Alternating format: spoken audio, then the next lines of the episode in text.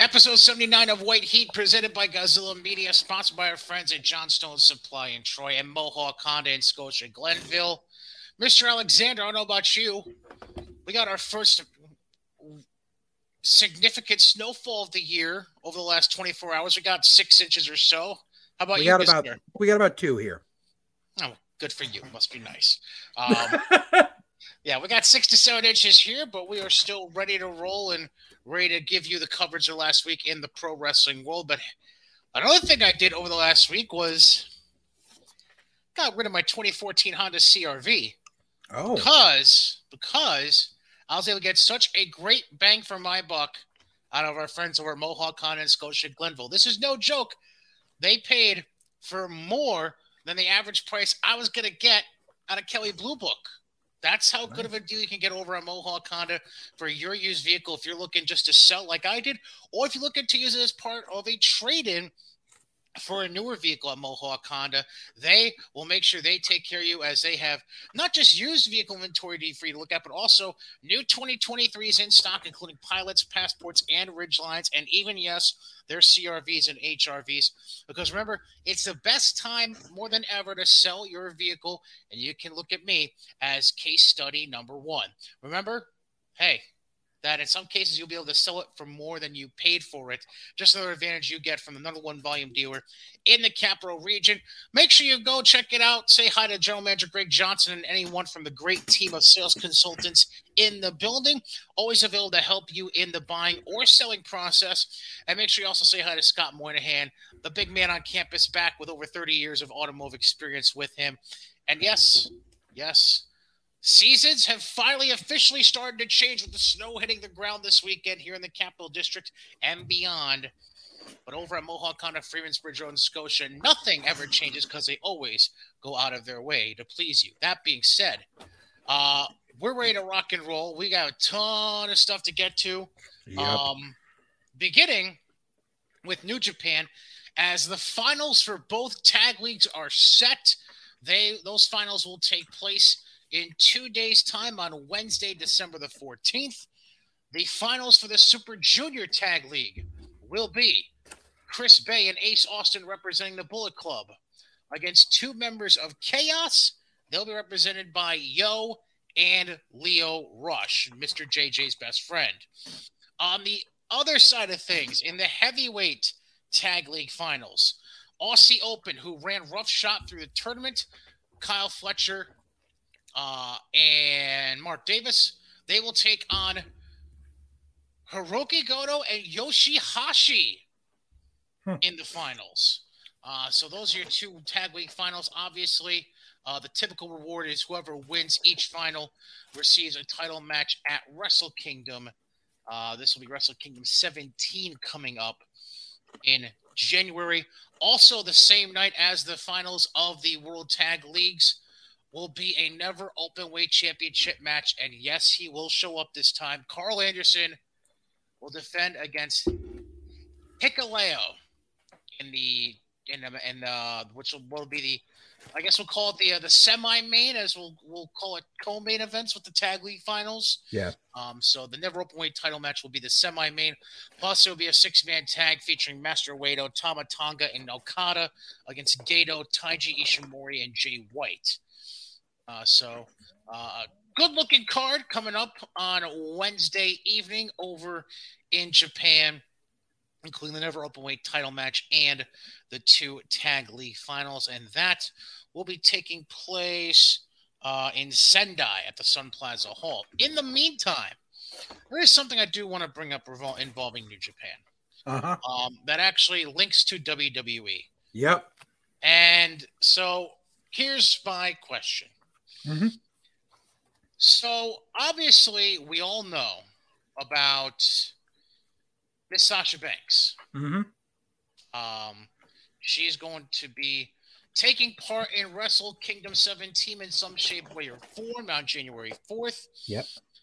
And in the meantime, the word on the street currently, at least as of last night when I was reading my most recent news, and I haven't seen anything else come across my timeline that would make me think anything has changed. Um, word on the street is her negotiations with WWE have stalled and possibly even completely ended. So, my question becomes Did taking this booking with New Japan possibly have anything to do with that? Or is this just simply a case of they're not meeting on numbers? I think it's all smoke and mirrors.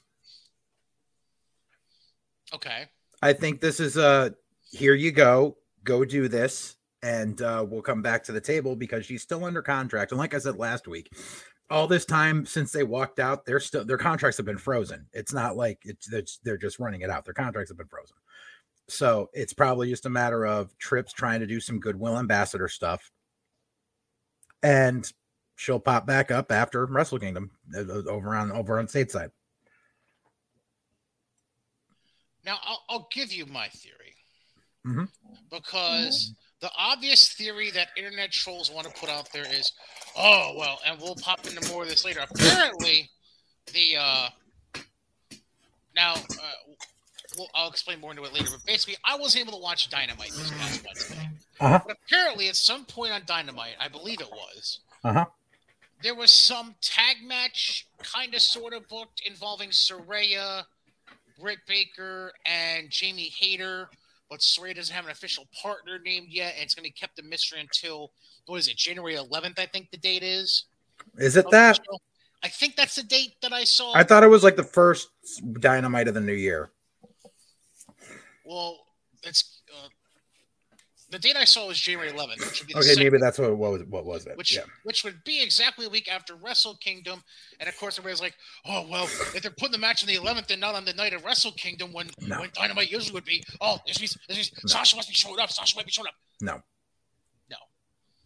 To me, it's more likely, and I'll, we'll dive into this more possibly later on. Oh. If you're gonna address that situation, I think it's more likely because of how hush hush they've been keeping things with this person. That's more likely a Thunder Rosa spot to come in for a return. Yep. Now, my theory with Sasha is word is coming out like this, regardless of where it's coming from, whether it be uh, sources from Sasha or so- rumors from Stamford. This just feels more like everybody covering their asses until she's a surprise entrant in the Rumble match. Pretty much. I mean, it's it's funny how you know if you know the old saying, if we don't learn from history, we're doomed to repeat it. We've been down this path before. You know, when Sasha wanted to quit, and just Vince gave her time off to go, you know, and she ended up coming back where, and she admitted that later, she, you know, she was like, Vince gave me the time off to help things out, blah, blah, blah, blah. Whereas everyone else fucking was spreading the whole story of her and Bayley laying on the floor in protest and gorilla at Mania because he didn't want to drop the women's tag titles and all that bullshit that people still perpetuate to this day. stupid shit. Stupid, Yeah. stupid shit. But yeah, I mean, it just it just feels more and more like the deeper we get into this, the longer everything takes for getting Sasha back in a ring. The more and more it just feels like they're just trying to draw things out so she can get as big of a pop as possible. And the way to do that would be as a surprise entry at the Rumble, I believe. Absolutely. And like and going back on like what I said about being at a goodwill ambassador type thing, you know, Sasha's obviously gone over there before to do the stardom stuff, like when she was had time off. But um I mean this is just gonna be a this is gonna be a, a trips poking the, I wouldn't say poking the bear because it's not that large of an animal. Trips poking the chihuahua, saying, Look what I can do uh with New Japan, and look what I can do with Noah, and look what I can do with all these other Japanese companies that you claim to have this great relationship with. It's like the older sibling teasing the younger sibling. I'm not touching you. I'm not touching Exactly. you." Oh boy. Anyways, uh, let's move on now to Impact. Impact this past week, TV. Uh,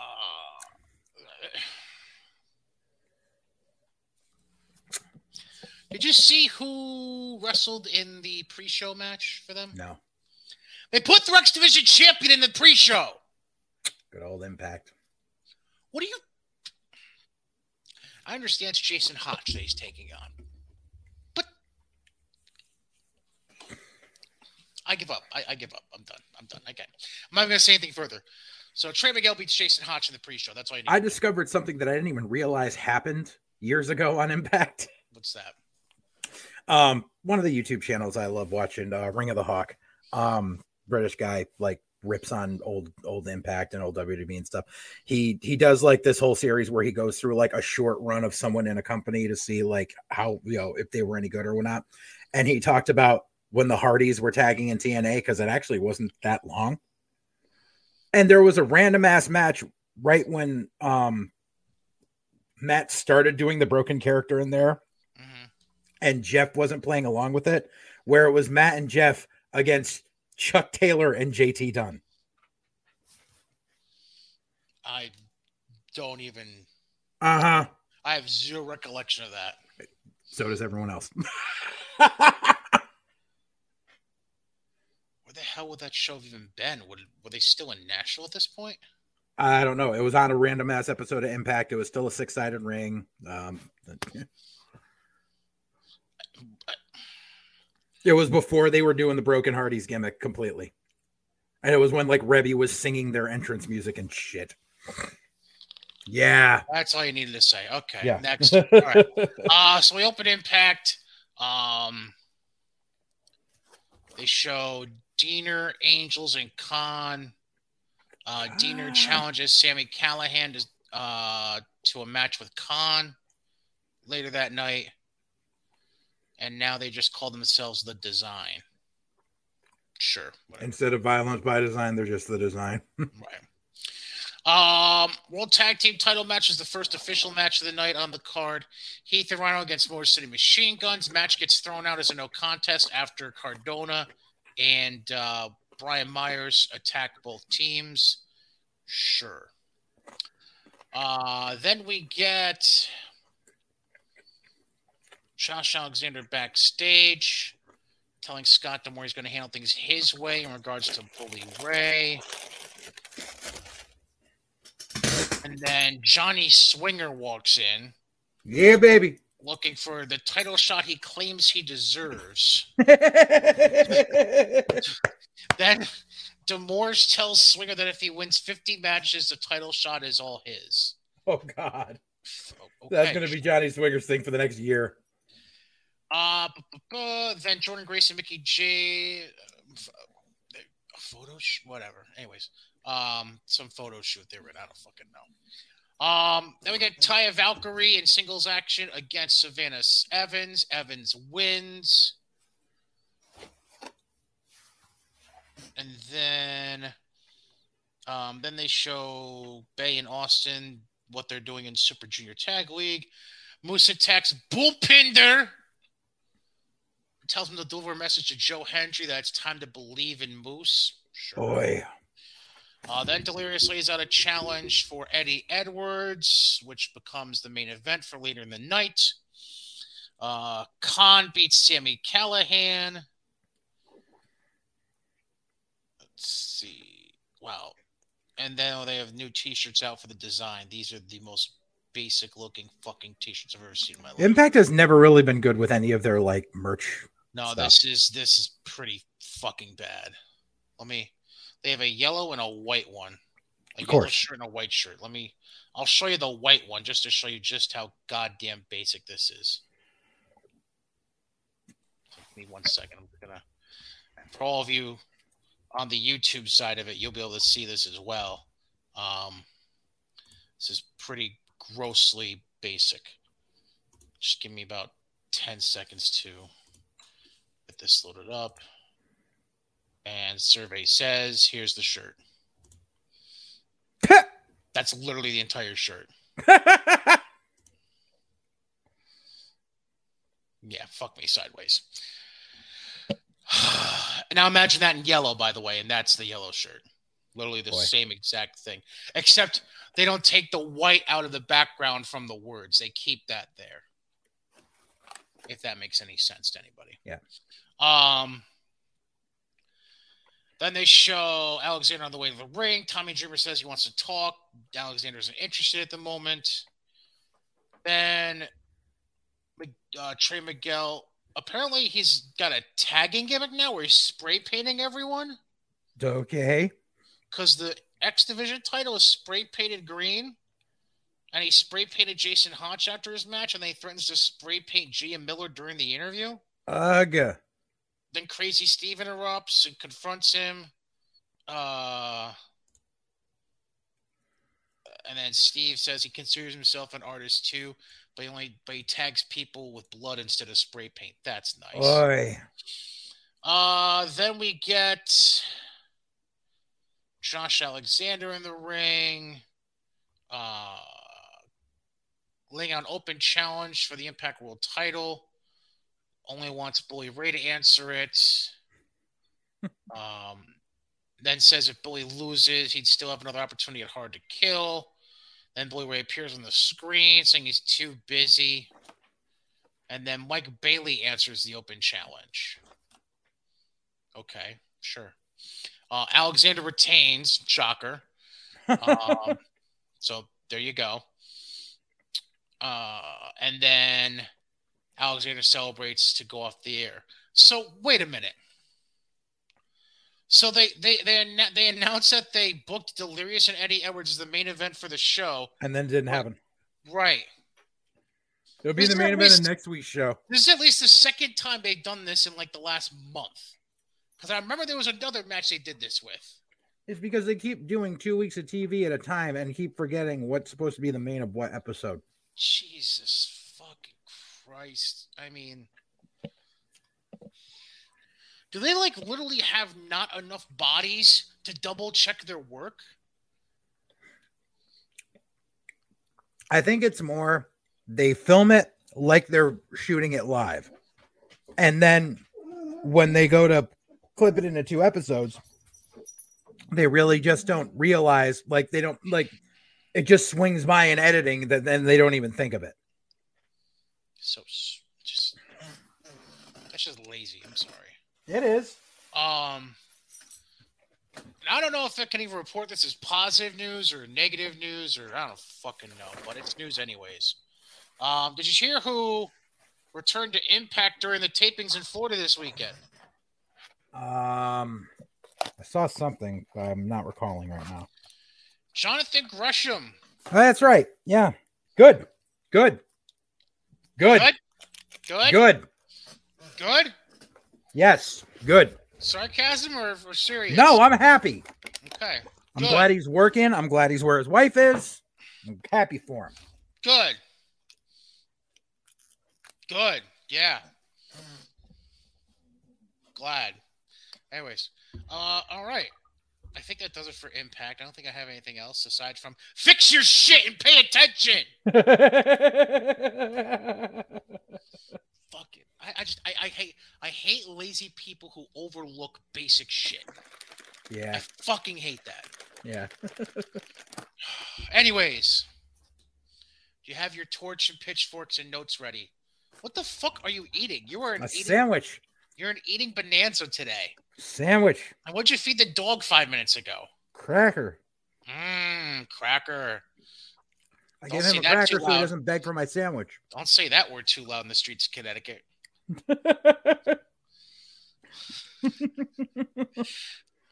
I hope that came off as funny to other people because it came off funny to us. And that's all that matters to me right now. um, give your notes ready, sir. yes. Uh, I, yep. There we go. So yeah, and this th- this was just I know and I, I said it to you and I was like, I know I say this pretty often, but I really think this was the worst episode of Dynamite I've ever seen. Well, don't worry, because there's a show from during the from the past week that literally broke my brain, and I didn't even watch it. That's how much it broke my brain. I just it just broke my brain by reading what happened. um, I'll give you a hint. It's one of the shows we're about to talk about in the next 45 minutes. Um, all right. So, Dynamite. We open with the Diamond Ring Battle Royal. Um, there's guys like Butcher, Blade, Dustin Rhodes, Jungle Boy, Ricky Starks, Kip Sabian, Orange Cassidy, Dalton Castle, the boys, Yep, I literally I said I said so. There's anyone in this battle royal besides besides Starks, Pockets, Jungle Boy, and Dustin that isn't just a glorified job guy. Wow, Shawn Dean got TV time. Good for him. um, Cage, Moriarty, W. Morrissey, now known as Big Bill, apparently. With two G's.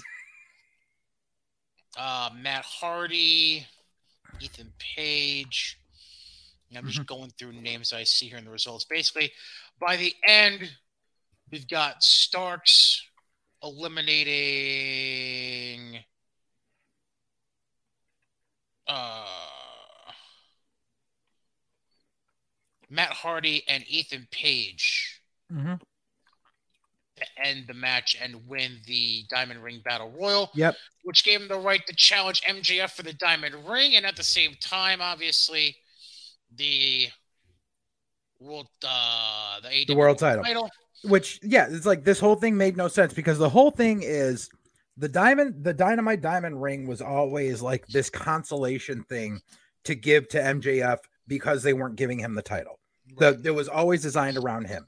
And so now you take a match where the whole thing is ever, ever since after the first year, it was whoever wins the Dynamite Diamond Ring Battle Royal gets to face the previous Diamond Ring owner. Mm. for this year's Diamond Ring. right. And MJF has always won it. So now MJF has the Diamond Ring and the fucking title. And the way that Tony Khan always does this bullshit is where if you face the champion in a non-title match, it gives you a shot at the title, even though he does he calls them eliminators instead of a number one contenders match. However, Why wouldn't you just take the ring off MJF at this point? Be- it's one of those things where it's not it's not transferable. It's whoever won it is that that that year's winner, and then they like they like it's only transferable on that Well, one day of the year once he won the title, why wouldn't they just take it off him? And just because they that could, they could, they could have done this like they did with the Intercontinental title back in the day, where they had that battle royal down to the final two, and then the final Martel Right. and Razor Ramon. Yep, They did the exactly. Next week on Raw for the Yeah. title, like yeah, It's that none of sense. None of Khan's booking makes sense. Exactly. And so the whole thing is it's just like Ricky Starks already had a title shot. So what was the point in giving him this shot at the fucking Dynamite Diamond Ring when you very well could have just had someone else of merit that you're trying to elevate win the Dynamite Diamond Ring Battle Royal? And because here's the fucking thing whoever every year before this, whoever won the Battle Royal would get a shot at the Diamond Diamond Ring that night. Now all of a sudden, it's the following week, Two weeks. two weeks. Not to no, it's this week that's happening. So Two it's the weeks. following week. Winter is coming is is this com- week. Oh fuck, it is. Oh my, Yeah, holy Jesus! Yeah, you're right. Okay, Yeah, sorry. which that's the other thing is usually this shit takes place in October. So Right. why the fuck did they wait to do this? Because Tony Khan just forgot about it because he's fucking stupid and he's riddled with ADHD and fucking everything else. So now you've got the two of them going for these. It's it's a hat on hat on hat because now it's like, oh, it's going to be for the Dynamite Diamond Ring and the title. But it's like, why why does the, the ring matter at that point? Oh, because you get an extra. It, it comes with fifty thousand dollars or some shit like that. Like whatever. This isn't the fucking territories days. The whole cash prize thing doesn't fucking. No one buys it anymore. Right. Uh, then MJF gets in the ring. Him and Starks both cut promos. and it was okay. Um, you, you know, like I said, Starks has really lost a lot of his swagger since becoming a babyface, but he, he, he the, the promo was okay, even though it was kind of the generic, you know, I fought my way up in the Indies and and I slept in my car. And blah, blah. I'm like, yeah, we all did, fucker. Like, like, know, it's like I get it. You're trying to connect to the crowd on a babyface level, and it was okay. I'm not gonna say it was bad. MJF obviously was better. MJF took cracks at Billy Corgan, Mhm. which is funny. But I mean, it was just, uh, but like, and then everyone comes out and they're saying the same thing they were saying about fucking Yuta and fucking Garcia. This is the new Austin and Rock. No, it's not. No. No, it's not. Um, segment ends with Max kicking Starks in the nuts, Yep. and him in the then dick. uh, then Ricky spears MJF, and that's the end of the segment. Mhm. Um, then we get a Darby Allin promo about how he's felt lost since losing the TNT Championship. Joe will have to bury him to keep him away from it. Shut the fuck up. Um, and then oh, so oh, it was both of them in a pre-tape. Okay, then Joe, curious little dead boy. That's nice. Uh, then we come back from commercial. Moxley has a promo. Um, talks about Adam Page, and then, uh, yeah, and then he briefly mentions Wheeler and Claudio's title matches on the weekend, and then talks about how he's sick of the JAS. Yay. Mm. Um, then we get Samoa Joe choking out Darby Allin to retain the TNT title. Dude, this fucking match was the prime example of why everything in AEW doesn't fucking work. Continue. Okay, so first fucking fucking funny thing was Darby's paint being smeared all over Joe's man tits. That that was hilarious. And duh, the, the face paint never stays on him. Okay. So there's at one point where Darby and Joe are on the floor for a good two fucking minutes. Where the ref is actually out on the floor with them. Because that makes sense. And then, dude, dude, dude, let me scroll down here. In the same match, in another part of it, after they come back from the picture in picture, Darby's outside the ring. Joe gets back in, and the ref starts doing a count out. And I said, Oh, now count outs fucking happen when you were just outside for two minutes and the ref was out there with you? In the same fucking match. And then, can I have one fucking wrestling show where someone doesn't do a fucking code red? and then, yeah, so here's the finish. So, Joe fucking puts Darby in the fucking rear naked choke. Darby's foot is touching the rope when he does it. The ref comes over and kicks Darby's foot off the rope. Directly on fucking hard camera. Then nice. Darby passes out. Darby fucking passes out. Joe gets up, holds up his belt, turns, and Darby is up on his fucking feet. Four seconds later. Good sell job, kid. And so Joe kicks the shit out of him and gives him the fucking muscle buster and shit. Like if you were passed out, you wouldn't be up that fucking quick. Not to mention the fact that you were out of position when you went for the fucking finish and the goddamn ref kicks your foot off the rope. Right. Um I have a bone to pick with whoever wrote these results I'm reading off of, by the way.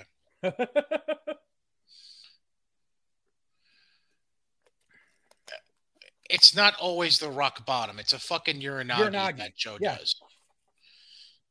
Who is this? Oh, it's a she. My apologies. Claire Elizabeth.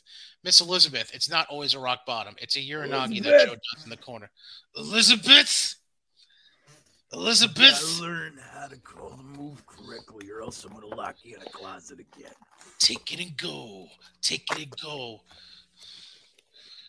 um, wow. Anyways, um, afterwards, backstage, Orange Cassidy being interviewed offers Kip Sabian an Atlantic All Atlantic Championship match because reasons. Um, Jericho literally phoned in a promo. And it was Orange... a cell phone fucking selfie cam on the cell phone right. promo on his couch. Right. Um, before that, uh, Kip says no because he got hurt in the Battle Royal, but then Orange says find him anyone to fight him on Rampage. Sure. Then we get the the promo you're talking about. Then we get Claudio and Yuta against Garcia and Hager in a tag match, and the BCC wins with Claudio pinning Hager. Or all right, so now we uh I fixed a quick technical difficulty, but now we uh so we so Claudio and and Yuta win over Hager and Garcia. Now with the Swiss death. So we get into post match. Schiavone gets in the ring. and they decide to show a promo that was taped with Regal, apparently before Full Gear, as Regal is still in Blackpool Combat Club paraphernalia. And the promo starts with Regal saying, If you're seeing this, something has happened to me. Now, hate. You're basically saying, you're base, you're making, they're making it sound like they literally killed William Regal. Yeah, especially because if you notice this, and I mean, it's obvious to the, you know, to, to anyone with a brain, but the way Regal looked facially and the way his hair was all mussed up, you can tell they literally filmed that right after they stretchered him to the back last week. Um, I just said, don't think the promo is a good look. Not at all. Um,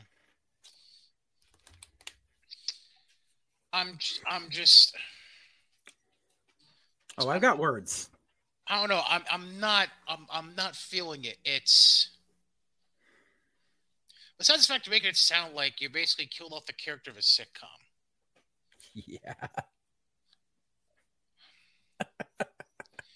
Am I weird for thinking that it's a, a, terribly insensitive way of phrasing the promo in the beginning? Very much. Um, this is something that's been kind of torn because I saw the promo initially on Twitter at some point over the last few days. Okay. And then I I, I watched it again on, on YouTube because I was one of the 15 people on YouTube that watch their shit occasionally. Mm-hmm. And um, that was a dig at AEW YouTube subscribers. You can laugh at that. It's okay. Um, I'm. Uh, I don't know. I feel like it's. I almost feel like it, it, it, I almost feel like it's a little triggering to to to put it in simplest terms as possible. Yeah. Um, I mean, am I, am I am I out of whack for saying this at all? No. No. Am I? I almost feel like I'm not saying something that I want to say, but I'm not sure if it's worth saying. So I'll let say you it. say what I think you're going to say. What I, you think I'm going to say. Okay, so this was the laziest form of storytelling I've ever seen, where when you are a weekly episodic wrestling broadcast, you can't retcon shit on the fly by saying, "Oh, this was filmed before this happened," and expect people to believe it. Right. Because that's not how any of this works. And I know that the typical AEW basement goblin will eat up anything Tony Khan puts on their plate, mm-hmm. but even this is entirely hard to swallow. And the reason it's hard to swallow is because this has been done before, not in wrestling. But it's not really smart when you can tell Tony Khan figured out how to do this by sitting in the hotel room and going, What the fuck am I going to do? and turning on a Warner Discovery product and watching a Warner Discovery movie. Mm-hmm. Because that was the end of it, chapter two. Spoiler alert for those of you who haven't seen a five year old movie or for whatever. Something like that. So most people know that um in Stephen King's It of the of the losers club, one of them Stan ends up killing himself before they end up meeting up as adults to go face it. And it's handled in the original 90s minute and 1990 minute series and in the book are completely different from the way it was handled in the newer movie. Mm-hmm. Um, in the newer movie, they tried to give the ending a more heartfelt tone um, because the end of the book isn't really on a bright side. Um, and what happened was Stan still kills himself and is not there as an adult for them. And then, like a week after they've defeated Pennywise,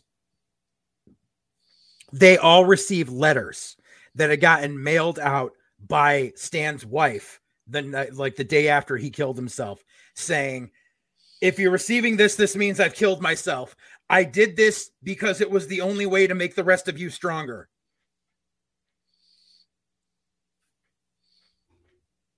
Yeah. It was literally the end of fucking it, chapter two.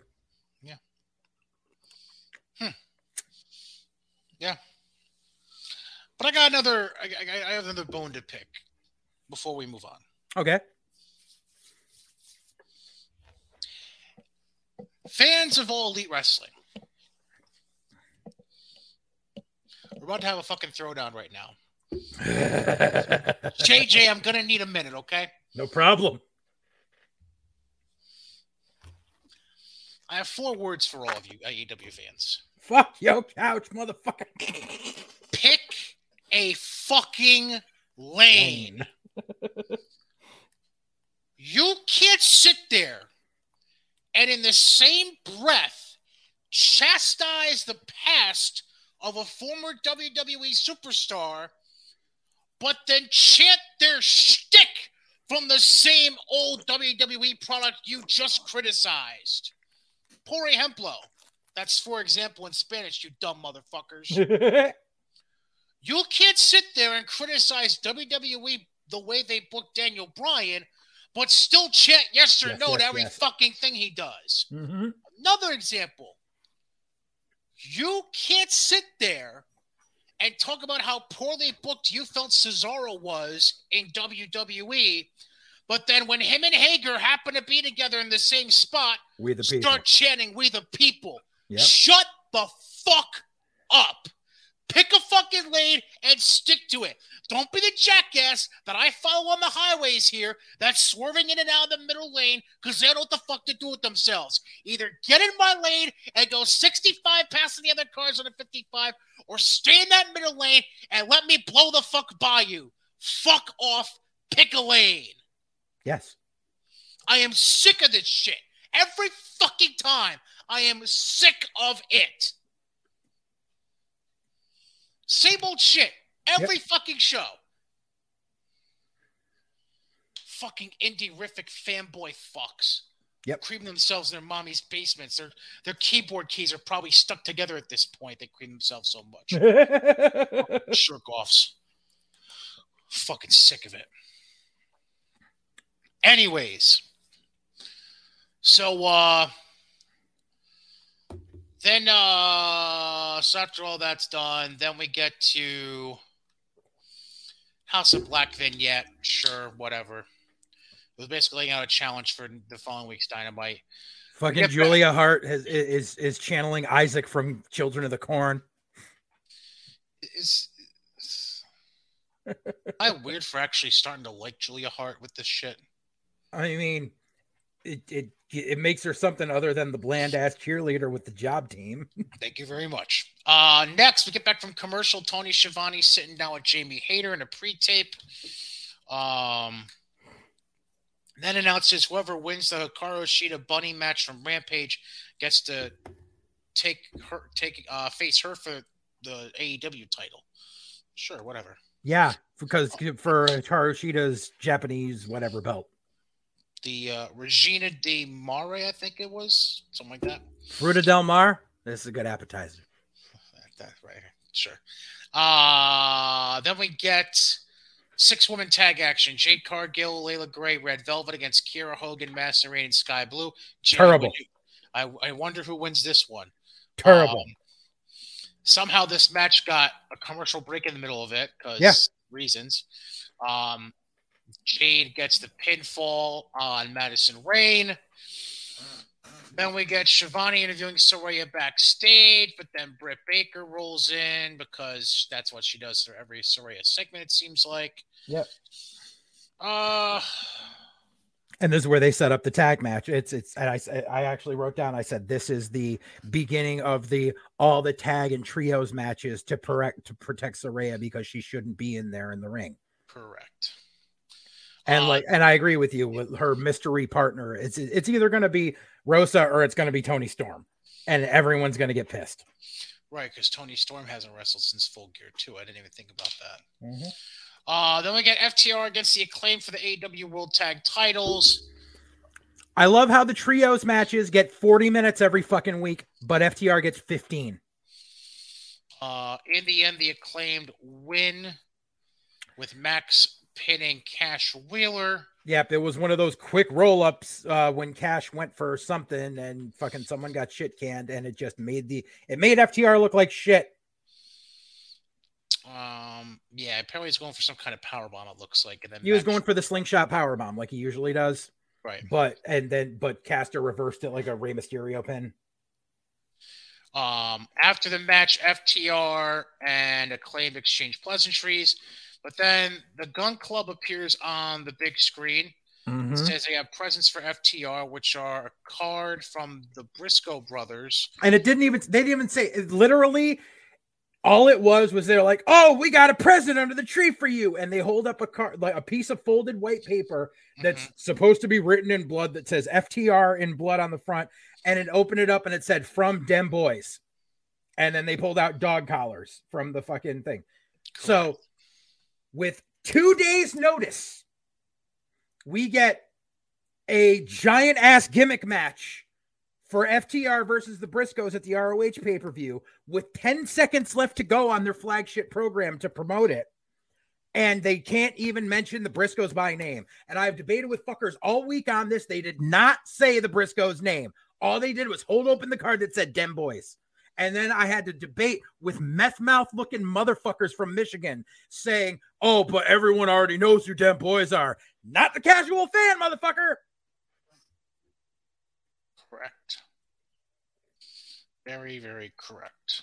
Um, that was the end of Dynamite. Now we get to Rampage, which I'm assuming you didn't watch, but I did. Fuck no.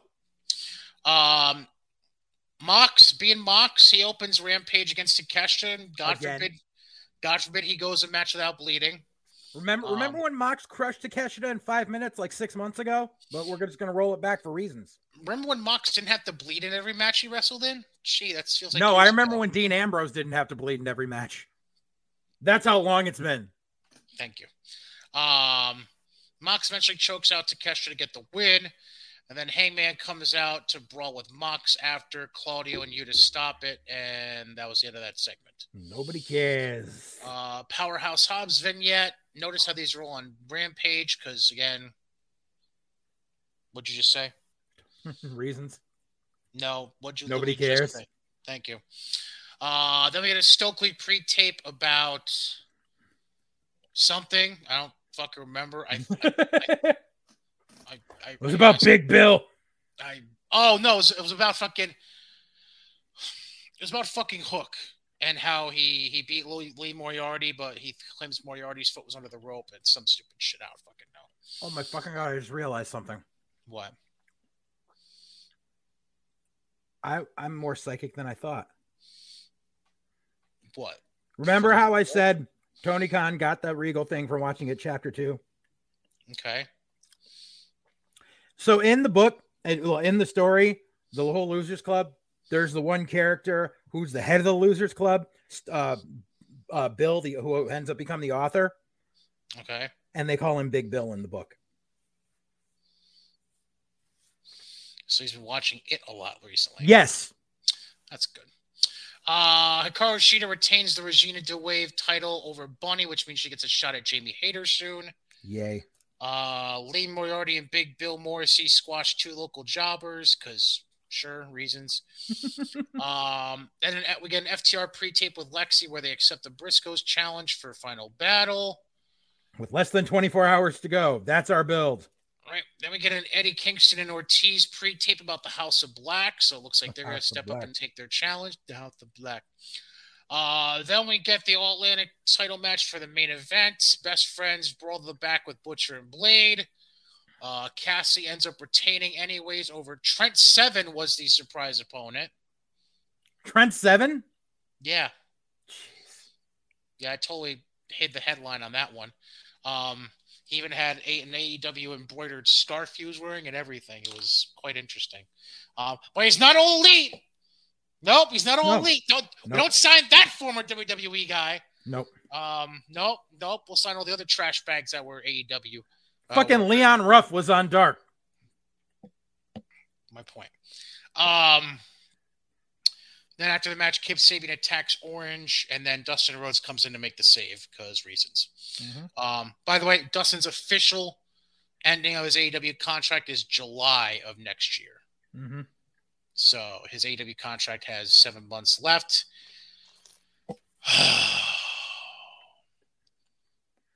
And his dumbass is going to wait until his contract's up before he actually gets the surgery that he needs.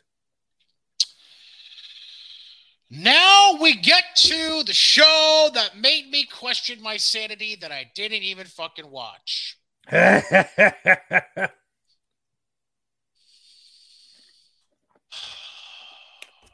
yep.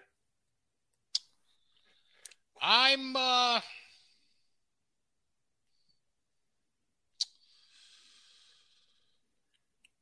Yeah. First off, let me just say this. We went from a show that was projected to have six matches to somehow a show that with pre-show had 12 matches. yep. Told you. How the fuck did that happen? Because Tony Khan. Now, call me crazy. Okay, crazy. Jeff Cobb isn't officially signed to an AEW or Ring of Honor contract, correct? Nope. Neither is Mascara Dorada. Nope. Yet they're in a pre-show match. Yep. Um, JAS not well, they're AEW, but they're not Ring of Honor. Right.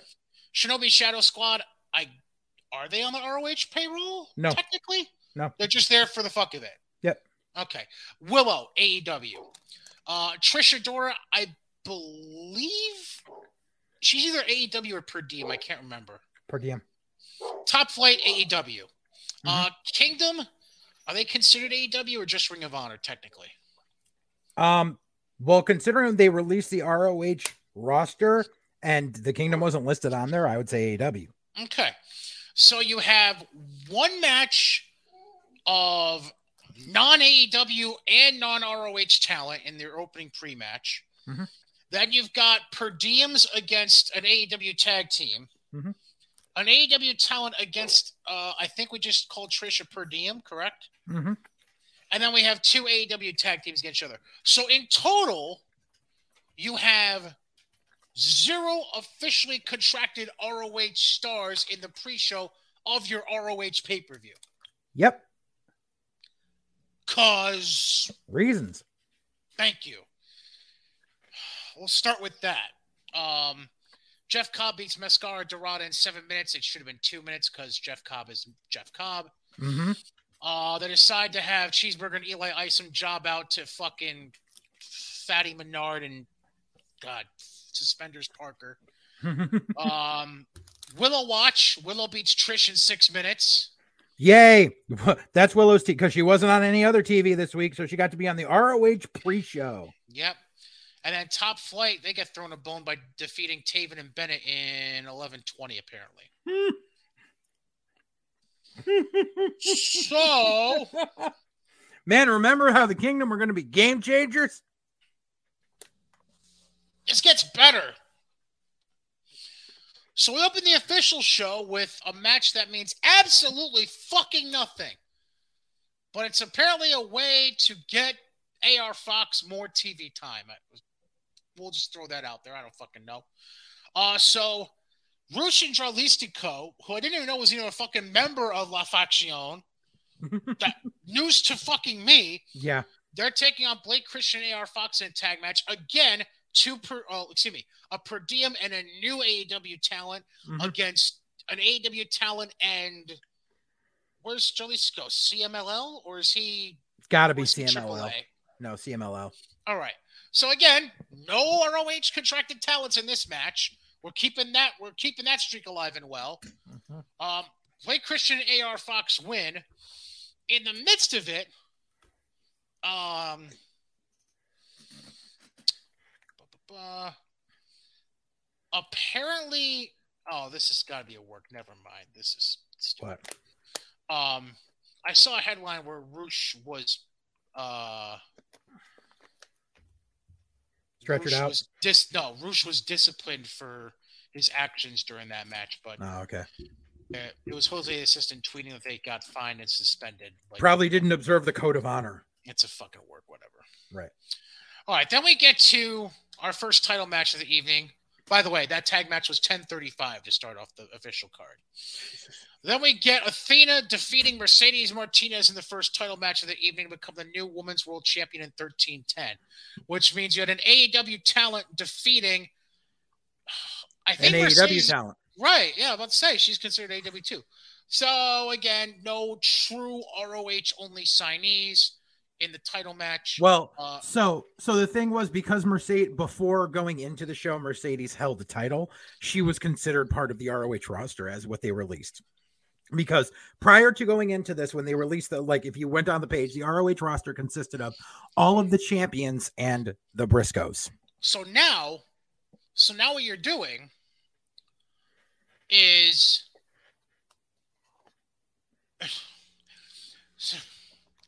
we're going from barely using Mercedes except when absolutely necessary involving the women's world title for Ring of Honor Yep. to probably not booking her at all. Yep. And now you're taking Athena from pushing the shit out of her between Dark and Rampage to mm-hmm. now putting her onto the island of Misfit Toys and ROH talent because she's now Yep. an ROH champion. And Yep. now she's going to barely be used after being pushed the last six weeks. Yep. I mean, pushed on YouTube for the most part. Still, she was getting regular work week to week. Yeah. So she's going to go sit on her couch for eight weeks and eat bonbons until the next ROH show. Make your ass bigger. I'll make your ass bigger. I'll make your ass bigger. You would. You fucking would. You fucking. Uh, then we get to the last non-title match of the evening involving. I know they're technically not ROH talents, but at least Shane Taylor is not all elite and, for lack of a better phrase, would be considered an ROH talent if he had a fucking contract. Especially, and they brought in JD Griffey, who'd never even worked for ROH, but apparently was part of Shane Taylor Promotions. And by the way, labeled them as Shane JD Griffey, Promotions. I didn't mention this for Dynamite. JD Griffey had a whole 30 second pre tape on Dynamite. Or, uh, on fucking Rampage. because reasons. I had to remind myself who the fuck it was because it kept showing clips of Keith Lee, Shane, Keith Lee, Shane, and then occasionally showing JD Griffin. I'm like, who the fuck is that talking? And they're showing in the fucking promo. I'm like, oh, that's gotta be JD Griffey. Um, so uh, Shane Taylor and JD they lose to Swerve and Glory in 1350. Even though um, fucking Swerve walked out on Keith again. Sure. Um, I, I, I don't fucking know anymore.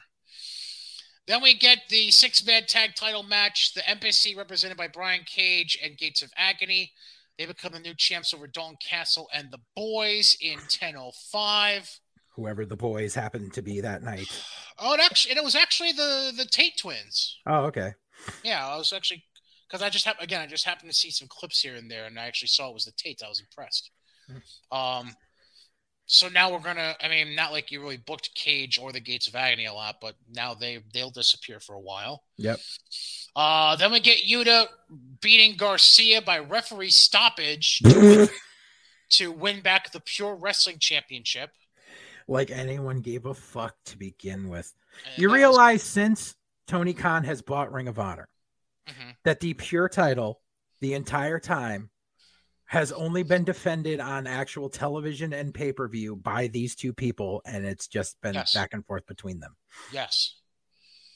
Because he doesn't, I guess nobody else is worthy of having the belt, apparently. because he thinks that it's going to push them and it's not. And on top of it, like the ROH pure title was always just this gimmick that never really got over, no matter how many times they brought it back. Go ahead. Uh, can I offer another opinion as well? Sure. Who else in the fucking roster really qualifies as somebody worthy of wearing that belt right now? Sure. I'm not Danielson. saying I'm not saying Yuta or, or, or well, I mean, I give a, uh, I give more credibility to Garcia than Yuta. I'm not, but that's not me trying to say that Yuta is. Yeah. You get my point.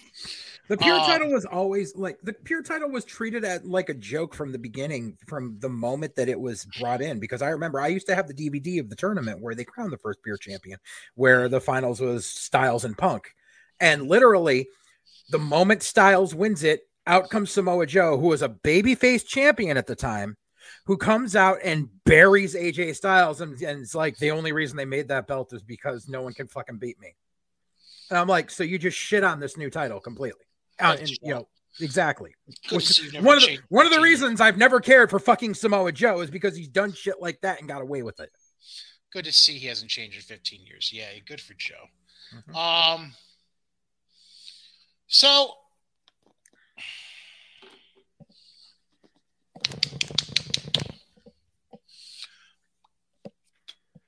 Call me crazy. Okay, crazy. Why are you putting a bloodfest in the middle of the fucking card instead of the main event? Because um, the Briscoes and, and FTR got to got to be the main event. You're before. making Joe, Juice, Claudio, and Chris work in a blood-filled ring for the last half hour of the show. You act like Tony Khan knows what the fuck he's doing. Do you not remember we just came out of COVID? Yeah. Motherfucker!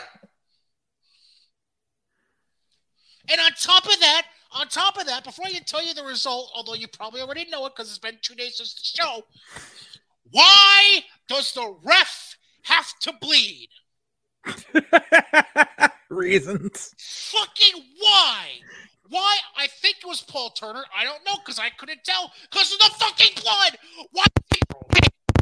Why is the ref bleeding? It's, it's not bad enough that Cash and Dax and Jay and Mark are bleeding. No, let's have Let's give him some color. Let's give him extra 200 bucks in his check for a little color. Fuck off. You're gonna be fucking kidding me, Tony. You've gotta be kidding me. It's unnecessary. This isn't CCW. This isn't Japan. It's Ring of fucking Honor. You don't need blood from a referee.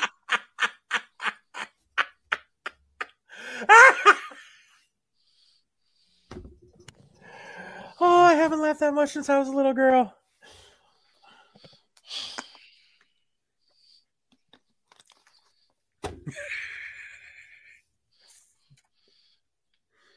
You know what that ranch just reminded me of? What? Have you heard of the TikTok where uh no. Two dudes do the t- okay. So there's, a, there's a famous TikTok that's come uh, from the last few years. Two dudes. It's literally back and forth. It's like one dude's on top of a roof for some of a house for some reason. The other one's like on the sidewalk. What's your name? What? What's your name? Tony. Fuck, you, Tony. What's your name? Ezekiel. Fuck you, Fuck Ezekiel. You, Ezekiel. The, I don't know why, but me yelling just now just made me think of that. oh, I mean, I, I, I, I, can you even think of a match where? No. I think there might have been one time in WWE, like Attitude Era, maybe, or like a special guest referee on either Hardway or maybe within the context of the match, bled on purpose. I don't remember. Yeah. But I think it happened once in WWE in the Attitude Era. Right. There's no. And it wasn't even a regular referee. It wasn't Hebner. It wasn't right. Korderas. It wasn't right. fucking uh, uh, what's his face? Um, Tim White. Tim White, uh, the, not the guy I was thinking of, but yeah, um, oh, the fucking guy who just retired recently. Um, Chioda. Mike Chioda. It wasn't yeah. Chioda. Yeah. It, was a special guest referee, uh, if I remember correctly, at one at one point. You Had a regular referee bleed for no fucking reason, because you know what? A referee bleeding. That's the story.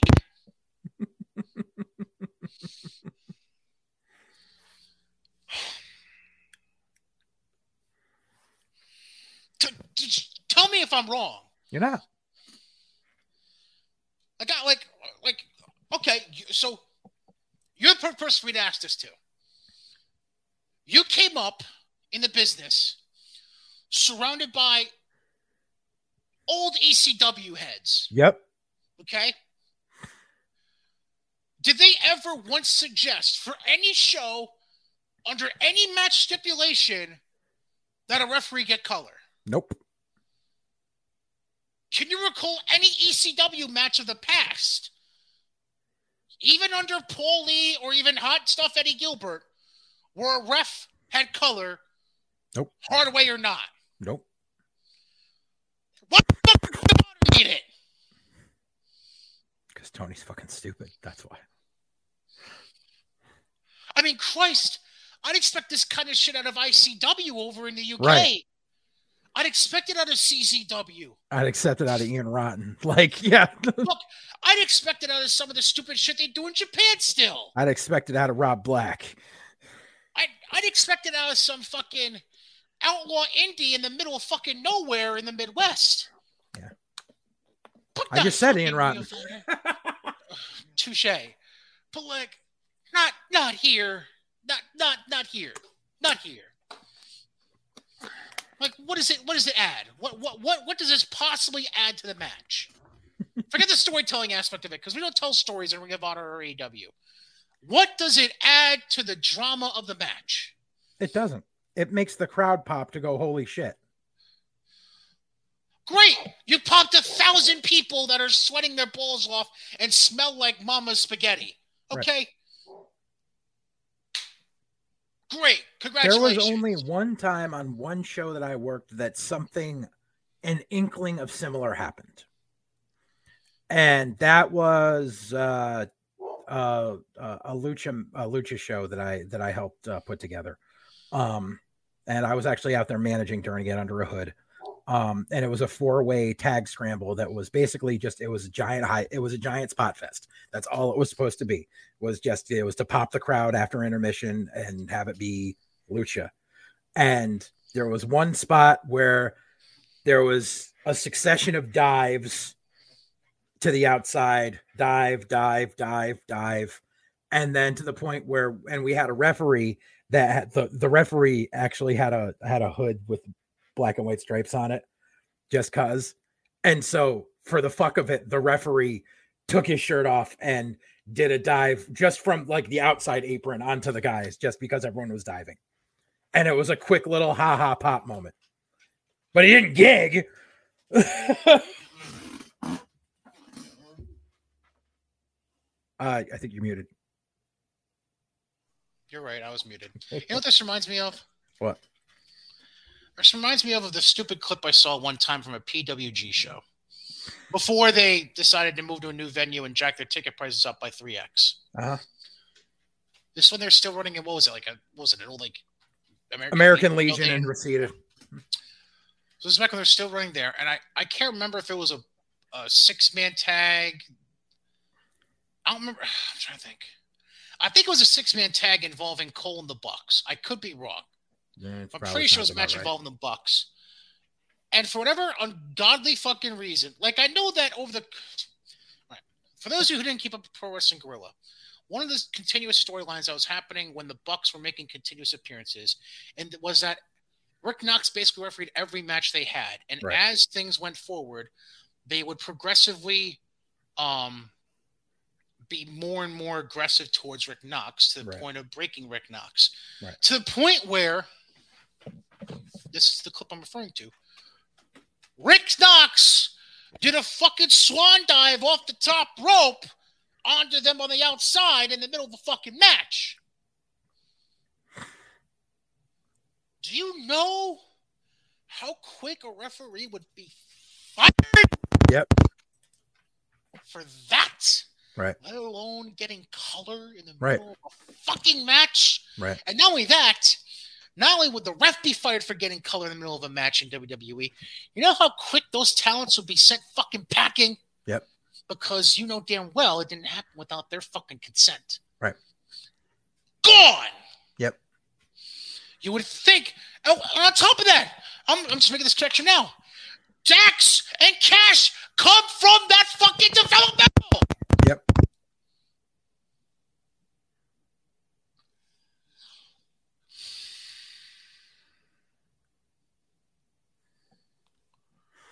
This was them. This this is and honestly, this is part of them It's not just like a caring big anymore. Fuck you. It- yeah, it's a big fuck you. It's them not caring was. anymore because they know they're on their way out. They know they got four months left and they're done. They must just pull the drawers down and moon the fucking hard cam at that point. It's not too late. They just might. Unfortunately, save it for Wrestle Kingdom. You'll get more pops that way. No, they're gonna Um, save it for the random ass episode of Dynamite where they're forced to drop the AAA tag straps to the Lucha Brothers. If they do that on, on Dynamite and not at an actual AAA show, I'll Dude, I'm telling you, it's what's gonna happen. I might legit break something in my fucking apartment. I'm not gonna lie. It's what's that's what's gonna happen. Dude, they've they've been AAA tag champs for over a fucking year and they haven't defended them in AAA once.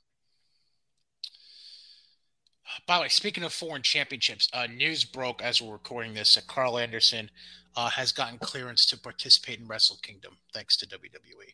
Well, yeah, So, I already knew that. obvious- Yeah, but the agreement was just made official today between Oh, okay. New Japan and WWE. Okay. Um, I wonder if Sasha was mentioned at all. Anyways, um, let me try to move on from that. Um, Yeah, so the Briscoes are ROH tag champions again, which sealed the deal of the fact that right there before anything else came out, that sealed the deal that they didn't have a TV show. I knew it right then and there. 13 time champs now, by the way. Uh huh. because reasons. Um, in the match where the champion actually fucking retained their title for once, The only one. uh, Samoa Joe retained over Juice Robinson by pinfall at 1340. Um, oh, by the way, one last bone to pick. Uh, the Briscoes won by ref stoppage, which just happened in the match before. Way to be uncreative. Um, Wait, it was ref stoppage in the dog Correct. collar match? Are you fucking shitting me? fucking correct. Fucking correct. But that's no, you reason you have a dog collar match is I'm just. And I'm- how is the ref stopping things when the ref was bleeding like a stuck pig? Maybe that's where the sec that maybe maybe that's fucking how uh, the other referee got involved because Paul Turner could fucking see through his own fucking blood. Um, hold on, let me see because I'm I'm gonna, I'm gonna try to find out exactly how there was a stoppage in in the midst of all that. Um, but bear with me for about ten seconds as I scroll down here. Okay. Um, I just I. Oh, my, my so much of my brain hurt. My my entire upper torso is just like angry right now at myself. Um, of course, Bleach Report gave the fucking Yuta uh, match an A. Of course. Um, okay. Jay it's not like they're hosting the pay-per-view or anything. Oh, this is even better. You want to know how the referee kick got got uh, cracked open? Jay Briscoe pulls ref into a chair shot from Dax Harwood that busts him wide open. Boy.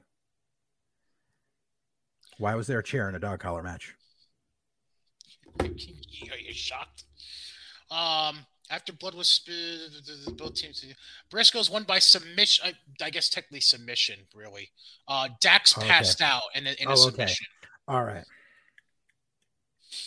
By the way, there was blood less than two minutes into the match. In case Of course there was. Of course. You think Tony's going to tell him to show restraint? No, of course, fucking not. Um, main event because we didn't just have fuck two matches before. Uh, Claudio.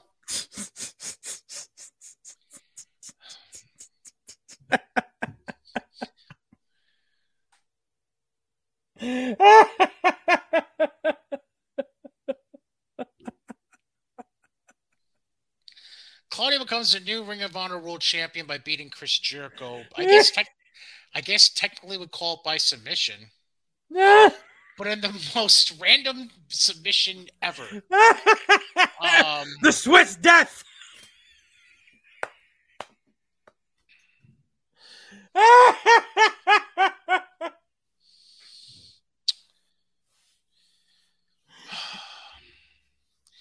Jericho taps out to the swing. and you know Jericho booked that finish.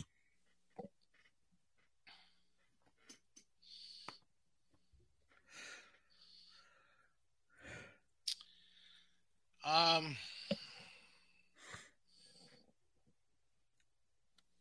I got nothing.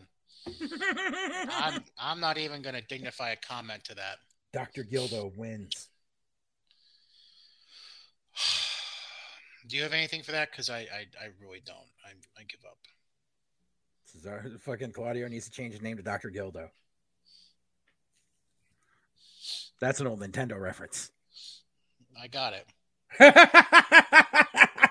Um, I do have one last thing about these assholes to bring up before we move on. Oh, it's you. We got to talk about it. I hope it's the same thing. We're thinking about the same thing here.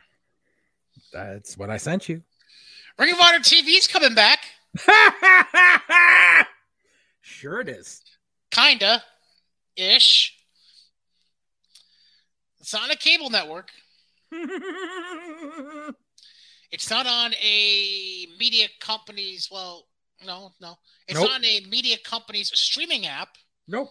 Not on Netflix. Nope. It's not on Hulu. Nope. Not even on fucking Roku or Amazon Prime. Nope. You have to be a member of Honor Club, the new and improved Honor Club. Which this is what's really funny. Honor Club never stops. So there's been there's people that have been paying for Honor Club every month for the past year with no new features on it.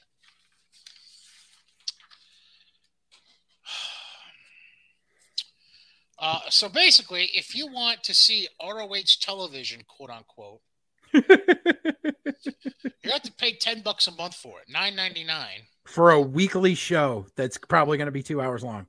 And because of the already pre-existing contract that AEW and Tony Khan have to air ROH pay-per-views on Bleach Report and FITE TV, pay-per-views will only be available on Honor Club after 90, 90 days or more from the initial date of the show. So Which, uh, hypothetically, if you were going to watch Final Battle from this past weekend, you wouldn't be able to access it on a club until mm. fucking mid-March. Yep. Lick my balls. What's even funnier is the fact that people are so fucking gullible that they still believe that there's a TV deal coming.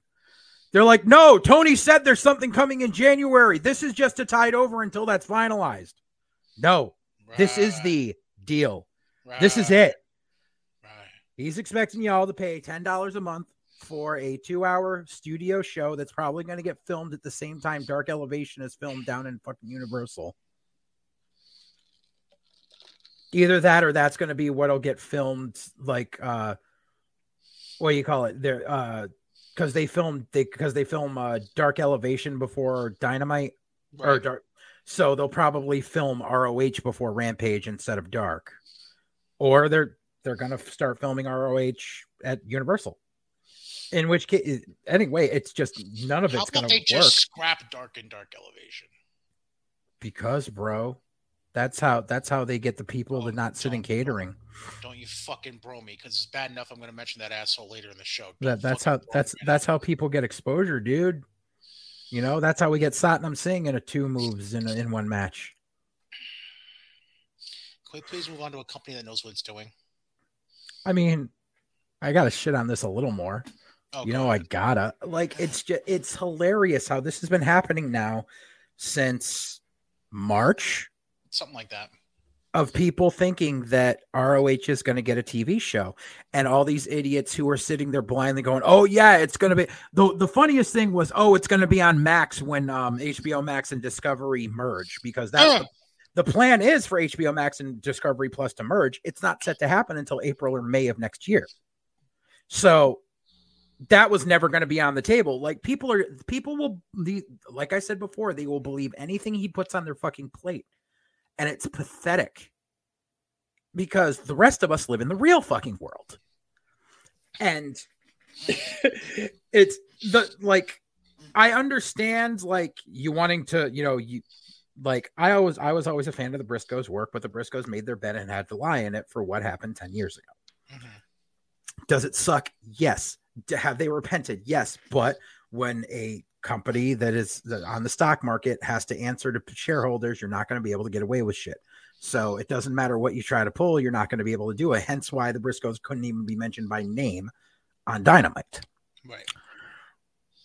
So you're a hunt you you and this goes back to everyone saying, "Oh, well, Warner Discovery is really happy with AEW and blah blah blah, and that's why they're going to renew the contract." And I'm going to repeat what I've said before. No, they're not. They're going to lowball them and give them an offer that is probably half or less of what they've gotten for the past time because Warner Discovery is trying to cut corners at every level. And because, and this is something that no one seems to realize from a business aspect, they moved Dynamite to TBS because it had more exposure, because it was available in more homes. And th- it's funny because now the basement goblins are going back on that and going, oh no, TNT was a bigger network. No, TBS is available in more homes. Mhm. They put Dynamite on TBS, and since they did it, their ratings have gone down. They have not gained any viewers. They have had a couple of spikes where they've gotten over a million, but it never hit that 1.3 that they hit on their first fucking episode. Yeah, you know who gave them those spikes? Sting. Game changers. No. well, one of them was Sting. Who's banned from the company right now? Punk. Yeah.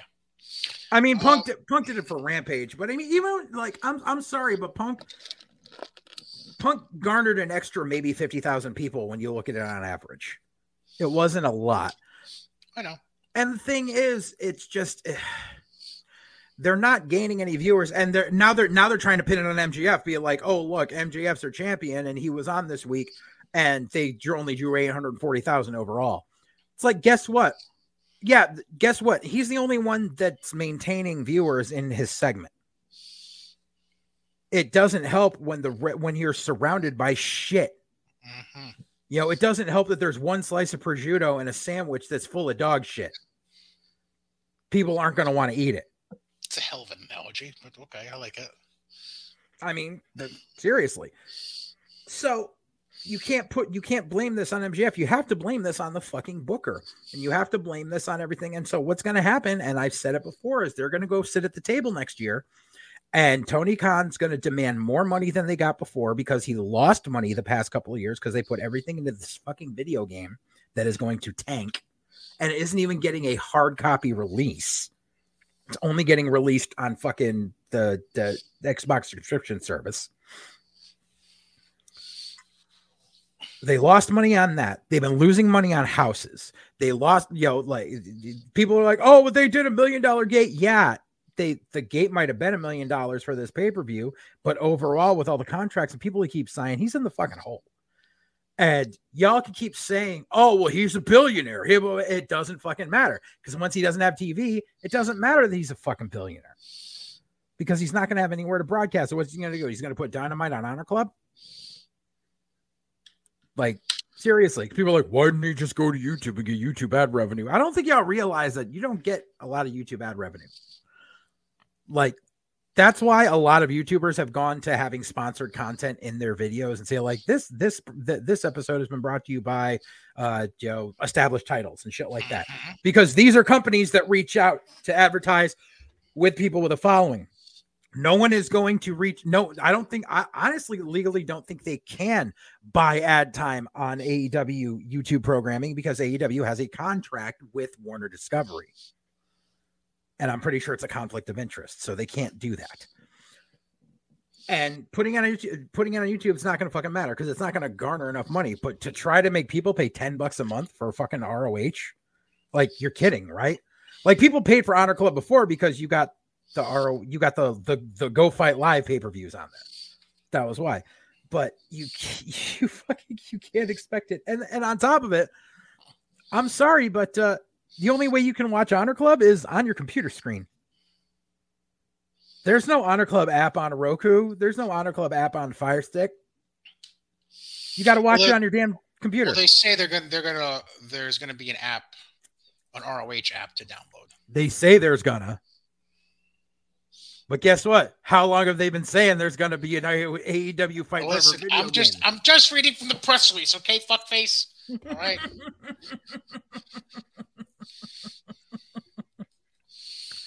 AEW slash ROH. They say they're gonna. That's their new fucking advertising line. All right. Let's put some smiles on people's faces. Mm. Uh Raw. We get opening the show. Usos apparently attack Elias, which fucks up the tag title match that was scheduled for that night. But then Riddle comes out, Yeah. finds a new partner in KO. Usos Mhm. still win. and then Solo basically takes Riddle out after the match. And You Riddle know, Solo did the. Samoan spike. Yes. Probably gonna be permanent. I'm guessing from going forward. I'm guessing it'll be part of it. I don't think it'll be the finish finish, but I think it'll be the setup finish. I agree. I just, I, I honestly think if they want to put the put the push this right, I see a couple of months down the line, I see us getting Riddle and Solo in a fight pit. Yeah, potentially. Um, speaking of Umaga, real quick, by the way, do you see that his son is now training? Yep. Um, where was it? Was it Booker's place he's training in right now? Yes. Which is Um, funny because he's not training at Pops's place. Yeah, it's kind of weird, I, I mean, I granted Junior's doing the training for Pops now, but uh, yeah, it's amazing that he decided to go to Booker instead. uh, Rhea backstage promo, sure. Then we get the segment one of the JBL Poker Invitational. Uh, Dexter buys in with money he won from Miz. JBL says, Your money's good here. Fucking shyster. Um, then we get Bayley and Becky cutting in ring promo. Becky walks away, has a stare down with Rhea in the aisleway on the way out. Um, so Bayley pins Asuka to win the qualifier for the number one contenders match that's happening tonight Mhm. and then Rhea attacks Asuka afterwards. But I have a question here. Yes. Who booked this shit? You know why I asked that question? Why? Rhea left the title shot. I know. I was saying that too. Who put this shit? I know. I mean, they, Do, do they just expect us to forget she had a title shot set up after SummerSlam? it's right a real she had her easy. heart problems. It's a real easy fix. They could just come out and say on commentary, like, "Oh, by the way, there was a there was a um there was a statute of limitations on her number one contendership," and just leave it at that. That's all they have to say. Yeah, we're gonna pretend it never happened, I guess. But we don't forget. JJ and Brian have minds like fucking elephants, motherfuckers.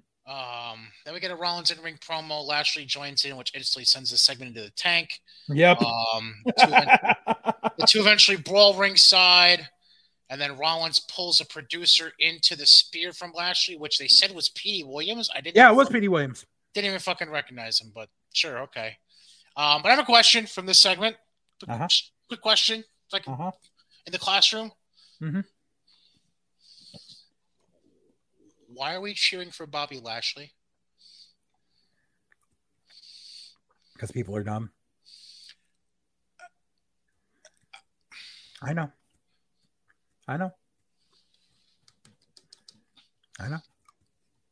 He's a heel. Technically, right now he's still the baby face and Seth's still the heel. but he's a jerk off. I know.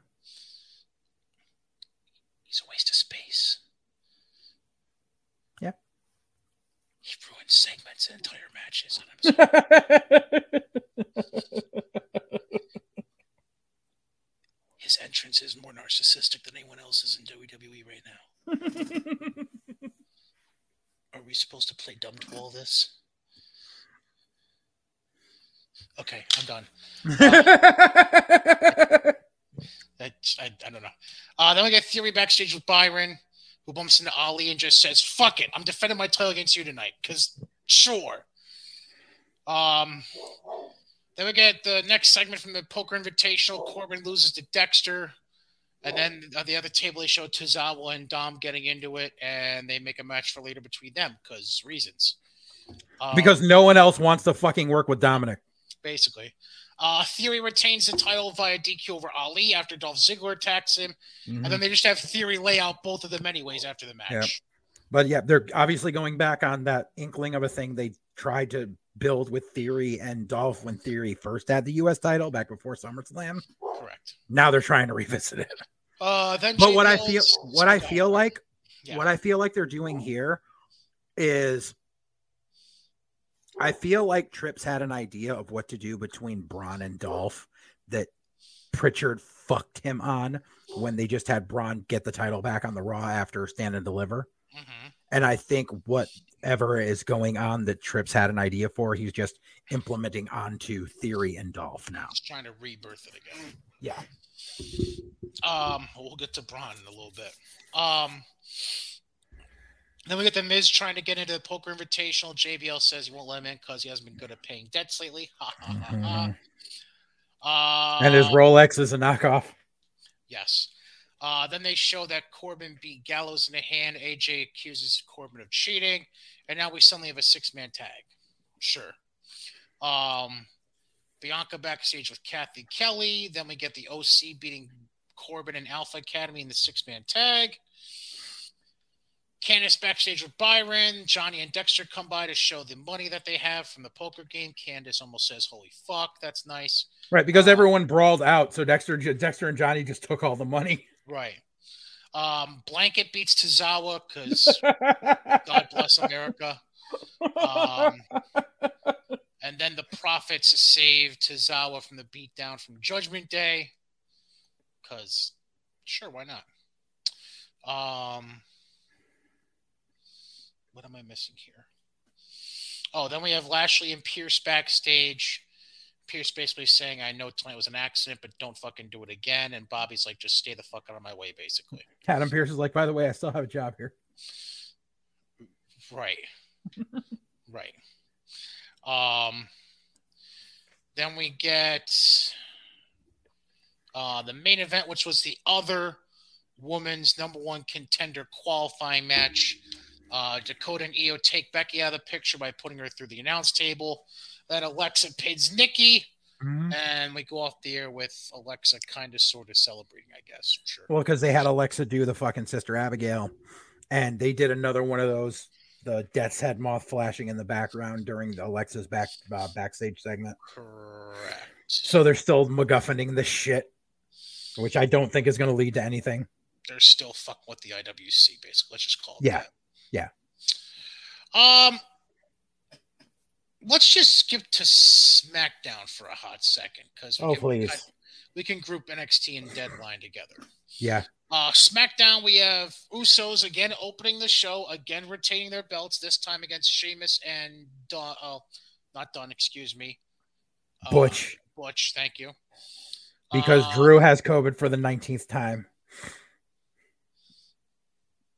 Oh right, it was going to be Drew and Sheamus. That's right. Yeah. Although they said Drew was out with a ruptured eardrum. Was the, the Oh, is that what they're saying now? Because it, it, it So- wasn't sure if it was somehow him and Roman else. both had the same injury, and that's why they both missed the show this past week. Interesting. I think that's lazy storytelling. Probably, I think they're Uh, tired of saying Drew has COVID because he's caught it so many fucking times. probably. Uh, then we get A- Angle and Gable Stevenson backstage. They bump into Braun Strowman. I, I, I, I, they just need to cut ties with Gable Stevenson. Think Like- so? He's not improving. I prefer cutting his brother than him. I am. Well, I mean, I I cut both of them. Like, d- don't get me wrong. I'm not saying Damon Kemp Damon Kemp is worlds better, but it's I they're they're just not a fit. They're not a fit. I haven't seen Gable in the ring yet, so I can't even say anything yet. They they won't put him in the ring because he that like it's bad when Damon Kemp is advancing better than the guy that they put all this stock into, and that's why he gets TV matches and Gable doesn't. We'll see. Uh, then we get LA Knight cutting an in-ring promo about Bray and how he was the one behind the attacks the last couple weeks. Then Uncle Howdy comes on the screen, clearly in Bray's voice. I didn't even bother really doing a voice changing to this thing. Supposedly, some people are thinking that Uncle Howdy's going to be fucking Cameron Grimes. Shut the fuck up. Um, the clip basically said, "Do it. He deserves to suffer," and that was the end of the segment essentially. Um, and they show a video of Ronda and Shayna hurting Shotzi in the parking lot while they were recording an interview with Legado, which transfers to a Ronda and Shayna backstage segment with Megan Morant, who's then interrupted by Liv and Tegan. Sure. Yeah. Um, then we were supposed to get a match between Cruz del Toro, Joaquin Wilde against the Viking Raiders, but gets thrown out after Hit Row attacks all four of them. Mm-hmm. Uh, they even let BFAB attack uh, Sarah Logan, Valhalla. Valhalla, whatever the fuck you want to call her. Mm-hmm. Sure, whatever. Uh, then they, They show LA basically built it's going to be a three way tag match this week. which yep we'll get to in a second Yeah. uh then they show LA Knight searching backstage he enters a room where Bray has a Bray t-shirts hanging up lights get turned off LA Knight uses a cell phone flashlight turns around and there's Bray in the howdy mask and we cut to break right there Hmm. interesting and they never go back to it in the show Of course not. sure uh, then they show Angle's back uh, backstage birthday celebration. Jason Jordan walks in with a number one World's greatest card. dad. Yeah. Uh, that was funny. Uh, then they have a Ricochet and Gunther contract signing.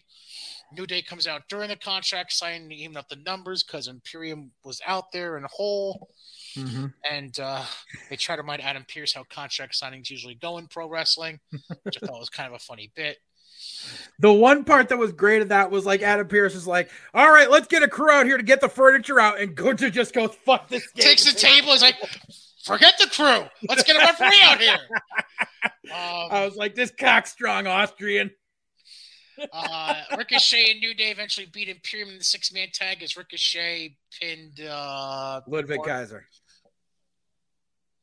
yes, as I was about to almost call him fucking Barthel again. Just, just keep correcting me. Mhm. Um, then we get the Bloodline backstage. They're about to leave. Jay holds back Sami and advises Sami that he should get a haircut and a beard trim for the following week because Roman's going to be on SmackDown. And they're going to do something special. Thinks it's going to be a big night for Sami.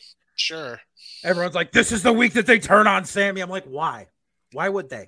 Yeah, too random, too too far away from anything. Because everyone seems to think there's there, there's this. They're like, oh, it's going to be Sami It's- versus it's Roman in Elimination Chamber. No, it's it's, also- not. It's also too far away from any event of any significance where you would have the blow off match for that.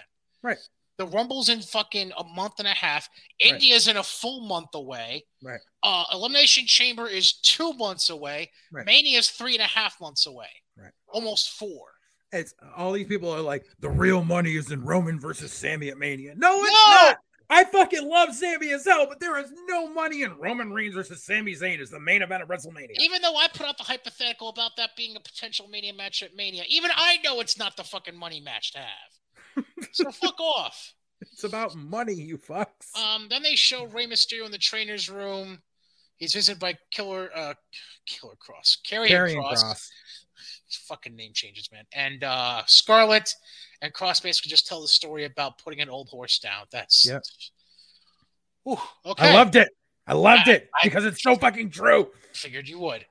Um, then we have another Lacey Evans vignette. Can we just fire her, please, and thank you? Oh my god, please, please. Um, Then Liv and Tegan beat Ronda and Shayna thanks to distraction from Raquel Rodriguez.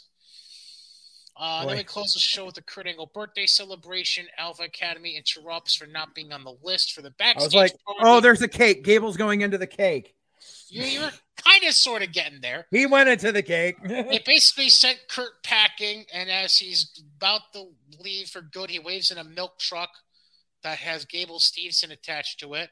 yeah. Uh, Gable and Angle start throwing, opening up and throwing um, Bottles of milk. plastic bottles of milk at uh, Otis and Gable, and then eventually Angle pulls out the hose and not the greatest name in the world, but he started a milk bath for them. Um, yep.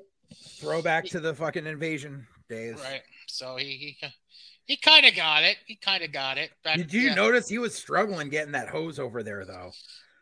Well, I mean, he's got atrophy in his neck that goes down his arms, dude. Right, I know. But like they should have had Gable carry over the hose for him. You think? How about just doing the whole fucking thing? Because it was the the fucking milk was coming out so strong, he was losing his fucking. I aim. know. I know. Like in all honesty, like oh, I mean, well, they needed to get the shot of Kurt holding the hose because you know to be like, see, the, Or just have them both holding it. How about that? right. I mean, it's better than what I thought they were going to do. Right. I honestly thought for like I had this I I I had this like little nugget of a thought like I was just like for Kurt's birthday they're going to give him his win back against Baron Corbin. Happy birthday. Like they would have had Corbin do the job to him. Like right. because that's all people have bitched about for the past 3 years. Is why the fuck did Kurt Angle do the job to Baron Corbin? Why? Because when you retire, you go out on your back. And he was trying to give the rub to someone who needed it. Correct. Uh, a few news and notes over the weekend. We had mentioned that this was happening, but this past weekend was the house show. Jamie Noble's for match, Jamie Noble's last match. I guess it was like a Uh, six man tag or something. Correct. Uh, he looked like he could. He looked like he was in great shape. Good for him. Yeah. Um, Riddle apparently out at least six weeks. No official word on what the injury is per se, but I think it's kayfabe. um, we'll go with that. Uh, they announced John Cena will appear on the final SmackDown of 2022 on December 30th from Tampa. Yep. At the, I believe it's the Amalie Arena or something like that. Amalie, Amalie, something like that. Yeah. Um, as far as this week on TV coming up, Raw. Obviously, we have Alexa and Bayley in the number one contenders match for the Raw Women's title. Mm-hmm. Seth Rollins and Lashley in the number one contenders match for the U.S. title. Mm-hmm. SmackDown, we're going to have Gunther defending the Intercontinental title against Ricochet for the World Cup win. Mm-hmm. Um, the appearance by Roman. Damage Control will defend the women's tag titles against Liv and Tegan because apparently you beat. You get one win and fucking yeah. Welcome, welcome to the women's tag division in WWE. Apparently, Yeah. uh, and then as you were inferring earlier, triple threat tag match: Hit Row versus the Raiders versus Legado. hmm And then Saturday is tribute to the troops. Right, which has all of three matches, I think, and is fucking pointless to watch, honestly. I mean, it's because I think this year's the the what the 20th anniversary of tribute to the troops. Correct. So just go Well, dude, like up. you remember back in the day, tribute to the troops used to be a big thing. They used to sell the DVD of just that show every year. Mm, not anymore. I because I remember back in the day we used to uh because we used when we would do the uh, our big monthly shows when we would do the mid the the intermission raffles we would raffle off DVD packs and they would always have the copy of tribute to the troops from that year in it. All right. Let's go to the Shawn doesn't know how to book show part one. Jesus fuck! Um, let's start with NXT TV from last week. They opened with the the wild card for the men's Iron Man match. Axiom gets the win over Von and Andre Chase. Um, then they showed Diamond Mine in the trainer's room. They announced that Julius is not cleared for deadline, so the tag match against Indus Sher was off, which is probably why they put Isla Dawn and Alba Fire on the show. Now that I think about it, but whatever. No, that was already that was already scheduled before that. Oh, it was? Well, Yeah. 'em. Okay, never mind. Um, uh, interesting. Uh, then they show Apollo and Bron on the lake. We went fishing together. Yay! Nobody cares. Nobody cares. Nobody cares. Like, especially when you just did the fucking diner scene last week where it's like, I don't care what it takes. I'm going to beat you. I'm stern. I'm mean. Blah, blah, blah. Now, we're good old boys fishing together, baby. We on a fan boat, motherfucker. Sure. Uh, then they introduce some dude named Bryson Montana as if he's going to have a match, but then he's attacked by Sangha. Big body Javi gets introed, but then fakes injury and goes back into the locker room, which allows Veer and Sangha to cut the uh, a promo on the Creeds. Then they show Chase U backstage. Thea Hail gets told that she uh, tells him that she has announced she has a match with Isla Dawn later on. Bless her soul. Uh, poor Zion Quinn. He gets squashed by Tony Dean a match. I don't fucking get it. They stop start so many times with Zion Quinn. Uh, then Tony D cuts an in-ring promo after. He's joined by Wes Lee. And then Dijak appears on the screen. So it almost looks like they're trying to set up a triple threat maybe. I don't know. Yeah. And we get a pre-tape with scripts because everybody loves scripts. Um, Charlie Dempsey beats yeah, Charlie Dempsey beats Hank Walker while Drew Gulak is watching on the ramp. get some fucking gear, Hank. Grayson Waller backstage with McKenzie because everybody loves Grayson Waller. Uh, a real Christmas story with Pretty Deadly. That was fucking great. That was That- They are money. Like they know what the fuck they doing. And then Woods and Kofi come out at the end to lay down a challenge for Deadline.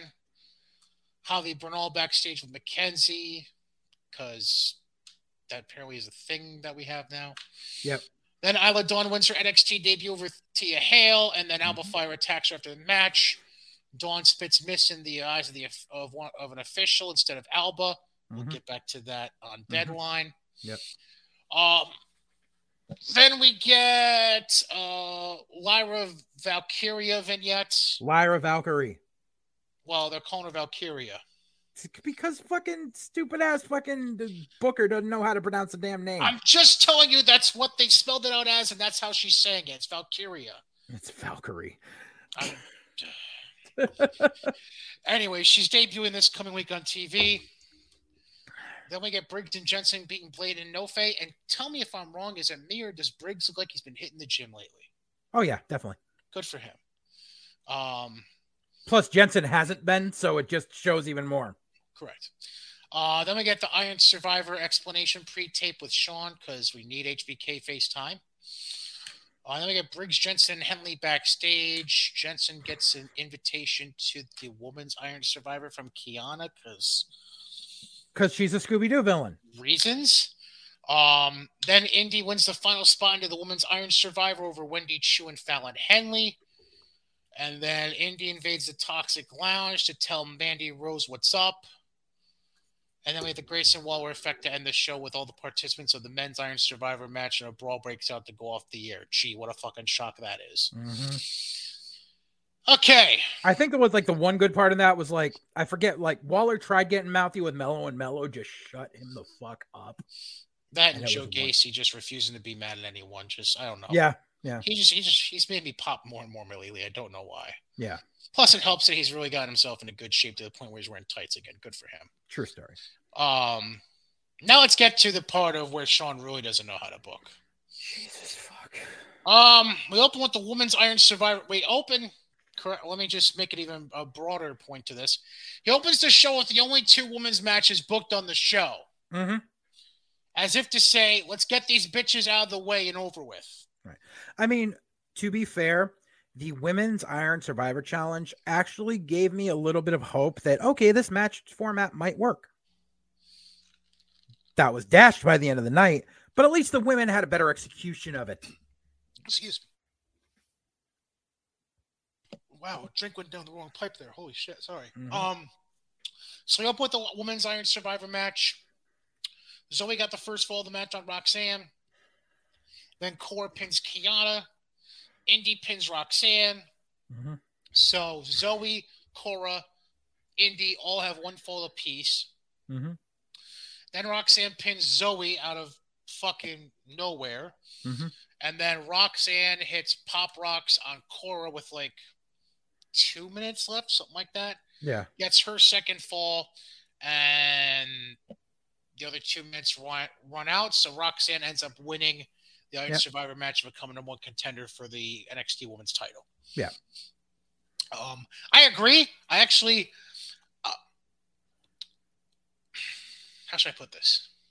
Out of the five talents booked in the match, I had faith in two and a half out of the five participants. Okay. Um, because I have I have faith in Roxanne's abilities. Mm-hmm. I have faith in. Say what you want about her on the mic. I think Zoey's relatively solid though. Ish. Yeah, she's a good mechanic. And then I quarter believe in Cora and quarter believe in Indi. I don't believe in sense. Cora at all, but I believe in Kiana more than fucking Cora. Um, so that's where I'm at with two and a half. Yeah. Um, but I thought they all actually did a relatively fine job. Yeah. Kiana, I will say, did impress me more than I anticipated in the match. Um, I think this. I, I honestly think this was a good coming out party for her. Yeah. Um, that's not to say she's going to get any kind of significant push in the near future because Shawn Michaels. Right. But um, I think this is a nice kind of coming out party for Kiana, even though she didn't get any falls and wasn't really factored into any the decision at all of anything in this match. Um, still think it was a good showing for her, generally speaking. Good showing for all of them in general. Um, I think I think the best option won out of that match, if that makes sense. Yeah. Uh, then we get Tatum and Ivy backstage with Mackenzie. Um, essentially talking about the creeds, I think, for the most part, because of Julius yeah. not being medically cleared, how she's trying to protect Julius and Brutus. Um, and then Kayden and Katana interrupt them, and they somehow get into a conversation about the women's tag titles because that was relevant to the promo. Yeah. Um, Then we get to Isla Dawn and Alba Fire. So the story being told was the the official that got the mist in the eyes on Tuesday was the same guy assigned as the official for this match. So Mhm. towards the end of the match, Isla Dawn just simply touches the like calf shin area of the referee, and the referee stumbles back into the ropes as Alba takes over and is trying to get a pinfall on Isla. The ref is having like a Papa Shango possessed moment with fucking shit coming out of his mouth. Um, and then Isla takes advantage, eventually sends Alba face first into the exposed turnbuckle from earlier in the match, hits her finish, and another referee comes in to make the official one, two, three. So Isla Dawn beats Alba Fire. But how do we feel about reigniting 1992 Papa Shango into this? Jesus fuck. Ugh. I don't. I, why? Why? Why? I don't know. It's like I'm assuming they didn't do this shit in in in UK, right? With her. No, no. The thing was, so. she was she was a baby face most of her time in UK. She didn't Huh. switch to heel until the end of the run. Um, because because she took some time off and then she came back because like uh, they they basically they gave her a little bit of a makeover, not much, Right. but they like teased out her hair more and had her do the eye makeup and stuff. Because before she looked a little more plain, and they just basically can't had her come out in her fucking cloak, and we're just they I think I remember her when she was a baby witch. face. Now that I think about it. Yeah. Yeah. Yeah. Like I, I I initially liked her just as a baby face. I thought she really amped it up when she became a heel. But now like they're it's Overdoing it. it's overdoing it and it's really getting to me that I don't want to politicize this too much, but It's insulting the. It's insulting people of my fucking path and it's being done from a standpoint of a Jesus freak. And that's what pisses me off. I I appreciate you putting the words into my mouth that I was trying to say. Thank you. That was meant as a compliment, by the way, not trying to be. I nice. know. I know. And especially, and this is what I don't get too, is they're going to try to push fucking Lyra Valkyrie, who's going to be the same fucking gimmick, but a baby face. Like, it, it's not going to fucking work. And this is like, it's They'll be in a match at fucking Valentine's Day Massacre. Winner bewitches us all. right. Some shit like that because Shawn doesn't understand what the fuck he's doing because Shawn's just given what was given, what was given to him from UK and is like, oh, well, I'll just do this. And like, no, that's not how this works, Shawn. Like, you need to have a little bit more of a fucking open mind because Shawn is turning into Vince, where he's just gonna, he's just stereotyping people. Yeah. Uh, Look at it. Look at it. The witch is the evil one that does voodoo on people. The Italian is the fucking stereotyping fucking De Niro fucking wannabe. The fucking Indian guys are they talk like this and they go da, ba, da, da. fucking it's it's just it's turning into 1992 WWF. Shocker. Shawn wasn't on drugs back then. At least we don't think he was. So Shawn was on drugs back then. That's when Shawn started getting pushed. wasn't as bad as it was in '97, though. Well, yeah, Um, but you got to figure the 92 was when Shawn started getting the singles push, and that's when his head got huge. Well, I'm just saying, '92 might be actually the portion he remembers before he got really bad on the drugs. Um, that's the point I was trying to make. Uh, anyways, then we get New Day backstage interview with Mackenzie. Then we get to the tag title match and the New Day. I gotta admit, I I didn't really see, see now. Forgive me because I didn't see NXT TV b- until the day after deadline. yeah. if I had seen the TV beforehand, I would have probably seen the title change coming more than I did when I saw it happen, if that makes sense. Okay. Um, still, um, still a, a little shocked to that because, because here's the thing, because the, the way you said it to me go, before the show, I think this was like Thursday or Friday, you and I were talking you said now they're going to get the rub. Yeah. So when you say they're going to get the rub, I don't necessarily initially think, oh, they're going to drop the belts in a show stealing match, which is what they end up doing. Mhm. I think more when I think of getting the rub, and you would agree on this generally speaking, getting the rub is just you're you're basically brought to another level and don't but you don't necessarily lose the match. Yeah. Um so are we at a point where they're gonna be in a program now, or are we at a point where like like like where do we go from here? I guess is the point. Is this going to be like an, an, actual program between these two yeah. teams that you what I on? what I think is Kofi and Woods are going to pull double duty for a little bit. Um, and they're going to work a program with Pretty Deadly to really make sure that they are ready for a main roster run. Um, I think what'll happen is eventually there will be a three or four team match where the New Day drops the belts and it's not too Pretty Deadly, so that that way Pretty Deadly are ready to be brought up to the main roster to continue the feud. Um, and I think like this this is a win-win on a lot of on a lot of levels that people don't really seem to understand right away. Um, because New Day are consistently one of the top five merch sellers in the company.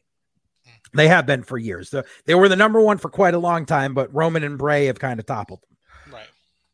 So by taking your one of your top merch sellers and putting putting them on NXT, it gives more eyeballs to the product. And by keeping them on SmackDown and having them show up on SmackDown with the NXT tag titles, it will make people it will make them push NXT more on main roster programming for people to tune in and view. Because that was the problem that never happened before under Vince's reign. Was oh, we're gonna bring these NXT guys up on a TV for a fucking hot second, and then we're not gonna mention NXT at all. Like the people don't know why they're supposed to know who these people are or what the NXT championships are or any of that. Trips tried doing that during that Survivor Series stint a few years back. And like, and, and even Vin- when they had Johnny and Ciampa coming up when they were both champs as well. Right, exactly. And the reason, like, people are like, oh, well, they did all that shit and they had NXT win the night and then it didn't end up doing anything. I'm like, yeah, because after it was done, Vince didn't put any more stock into talking about NXT. Right. And that was the problem because and because and that to this day that's the the basement goblin defense of well trips always said it was a third brand and now he's only saying it's developmental. It's both. It's both. I think there's only one time i can honestly say somebody coming up from nxt in the midst of them being in nxt had any significance whatsoever. Owens. Thank you. Exactly and you know why? Because he was put right in there with Cena. Exactly. Everything else has just been kind of by the seat of the pants. Exactly. That's why no one gave a fuck when Bron Breakker won the fucking NXT title back from Dolph on the Raw after Mania because it was Dolph. Nothing against Dolph, but Dolph's a mid carder. Right. You know, that's why no one gave it, you know, that that's, you know, you can't just randomly have him come up and have people, you know, it's there's a disconnect in the number of viewers. And if you're not going to put any ilk towards them, you know, it's the only other time that got that, and the only reason that it garnered so much attention right away it wasn't the fucking Raiders came up because Vince almost screwed the pooch on them right away, and they had to backtrack mm-hmm. because of the Viking experience. What the fuck is this? Vince. Exactly, and they had to change it right away, and because they almost lost all momentum. Look at look at the fucking ascension. Mm-hmm. Look at how fucking well the Ascension were modeled and pushed in NXT, and they were brought up to Raw and were made a joke in the first two weeks. I'd even go one step further. Okay. AOP. Uh, thank you. Thank you. And that was the, the biggest fucking problem with Authors of Pain for me because I loved Authors of Pain. There it took two... Ellering off of them. Yes. Well, you see, what number one, they could have worked with Drake, but it, Drake's not quite Ellering. Drake was too comedic. And the thing right. was, I knew the moment they came up to the main roster, they weren't going to have Ellering with them because Ellering didn't want to commit to that kind of schedule. He, he could just they could just had him work TVs and pay per views. There was a need for him to be on live shows. Uh, it's it, it, Ellering. Ellering liked doing the developmental because he just had to be in Florida for a week out of the mm-hmm. month because they were taping in blocks at right. the time. No, you're right. You're right. And because Ellering, Ellering, that's Ellering was brought in on a per diem thing because Ellering had, does other stuff. He trains people to do the Iditarod. Uh-huh. Um, so and you know he's he's older, he's retired. What they should have done is in the final stages of AOP being in NXT was have Paul Ellering sell their contract to another manager Mhm. and not Drake because that just didn't work. But they could have figured out something there. But they didn't think of that. They just pulled him up, and Vince was like, Well, Ellering doesn't want to do it. So let's just have him say, We don't need you. And like, it didn't fucking work. And you fucking hamster. And then you changed their name to AOP. Like, no one knew what the fuck it stood for Right. like the whole point I've I, I've gone off so many times in conversations about how authors of pain got fucked like because everything about them was done from an intellectual standpoint and it just all got shot down Mhm. like from the fact of michael cole not being able to pronounce their names correctly. Ugh, like i can't Uh, then we get a Kayden, Katana, and Odyssey, and Blade and Enofe backstage. Then Gigi and Jacy bump into Kayden and Katana. And then Ivy, Nile, and Tatum Paxley just decided to jump Gigi and Jacy for reasons. reasons Um, then we get the men's Iron Survivor match. Which had, uh, yeah, oh i hope Try Yeah. to try to stick with me here as I break this down. Melo pins Axiom for the first fall. Then Waller comes in and pins Axiom and JD within five seconds of each other. Yep. Then Axiom pins Waller. Mhm. Axiom pins JD. AC taps out Axiom. Gacy pins Melo. Melo taps out Waller. And then with four dudes at two falls apiece and JD with no falls at all. Waller- everyone breaks up the fucking jd pin Right. Uh, and then Waller pins Axiom with like 40 seconds left ish. after after Melo hits the fucking leg drop on him and gets shit Right. And then instead of chasing Waller out of the ring and then putting their attention back to Axiom, who's still out cold on the mat, It The turns into entire time. Keystone Cops routine. and they're all chasing around Waller because you have to pin the guy who just got the pin, apparently. So. It was the dumbest fucking finish possible. The dumbest fucking finish. From the moment they all four broke up the JD pin, which made zero sense because it would not have amounted to jack shit in the grand scheme of things. Like what literally what that did was it stopped one guy from being put in the penalty box for the last minute and a half of the match. Correct. So that was stupidity. Uh, like just looking from a, a ring psychology point, that was stupidity on the part of all four other fucking guys. Mhm.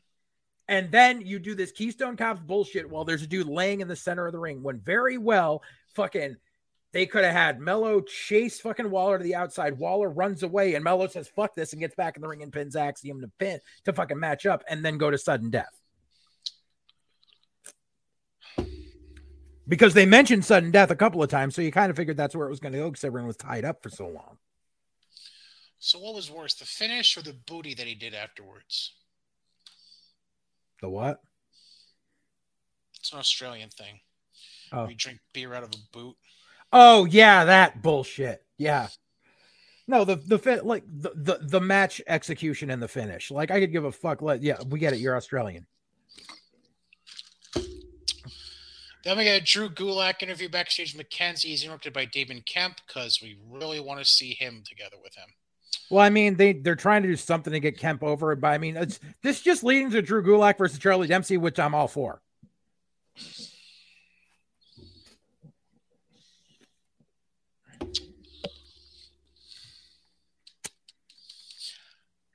This brings us to the end of the show.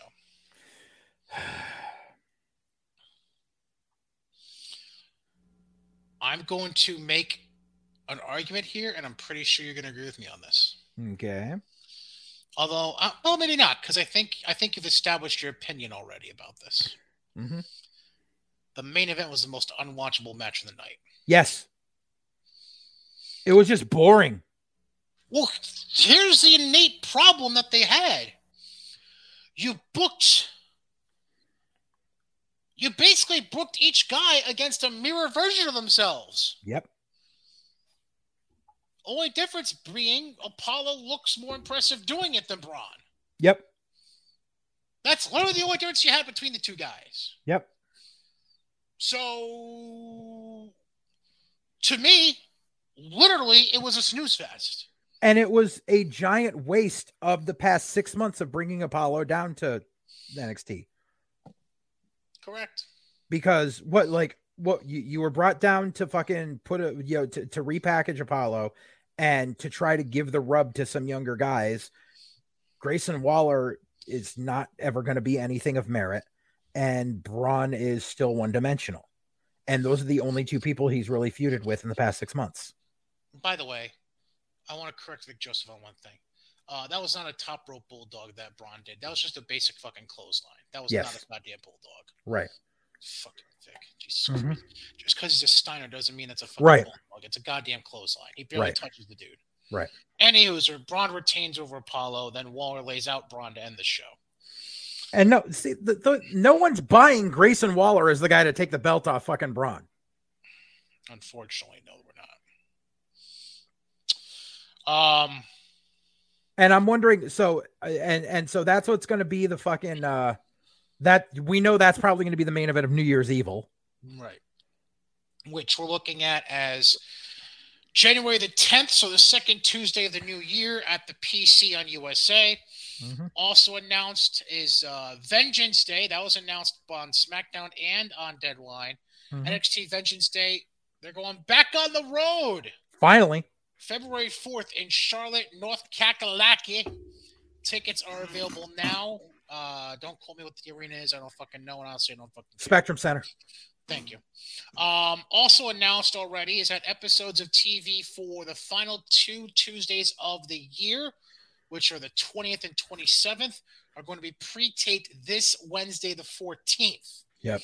So the episode before and the episode after Christmas will both be pre-taped shows, Right. which means we're probably gonna have spoilers to break down for you next week. So if you don't like spoilers, just keep listening. And I'm actually- podcast and just skip over the part about NXT. I'm happier with that than them doing a fucking clip show.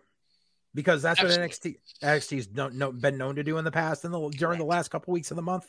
So yeah. Um, some news and notes. Unless there's something else about WWE you want to touch on, because I have WWE kind of related things in news and notes, but I didn't know if there was Mm-hmm. something specific you want to mention. trying to I'm. I'm just I'm just curious if you did have anything. Not that I know you have anything. I'm just asking. just that thing about the TV series that I call bullshit on. I know that. Source, trust me, bro. Oh, Yeah. all right. So news and notes, real quick. Number one, um, WWE's been plugging this shit over the last week about a new Ric Flair documentary coming out, Yep. coming out the day after Christmas on Peacock. Yep. Um, Which I'm all for because we've never, we never, during the days of the WWE home video uh, documentaries, Mhm. we never got a proper Ric Flair one because remember, the first one they did was the Flair one, which was before they figured out the format to do shit. So it would be like, interviews and then it would go into a Ric Flair match and it would be that match for 20 minutes and then it would go back to the shit and it was just all clunky. They we never really got it one the the format that they did for everyone else. mm. So I'm for this. Um, also,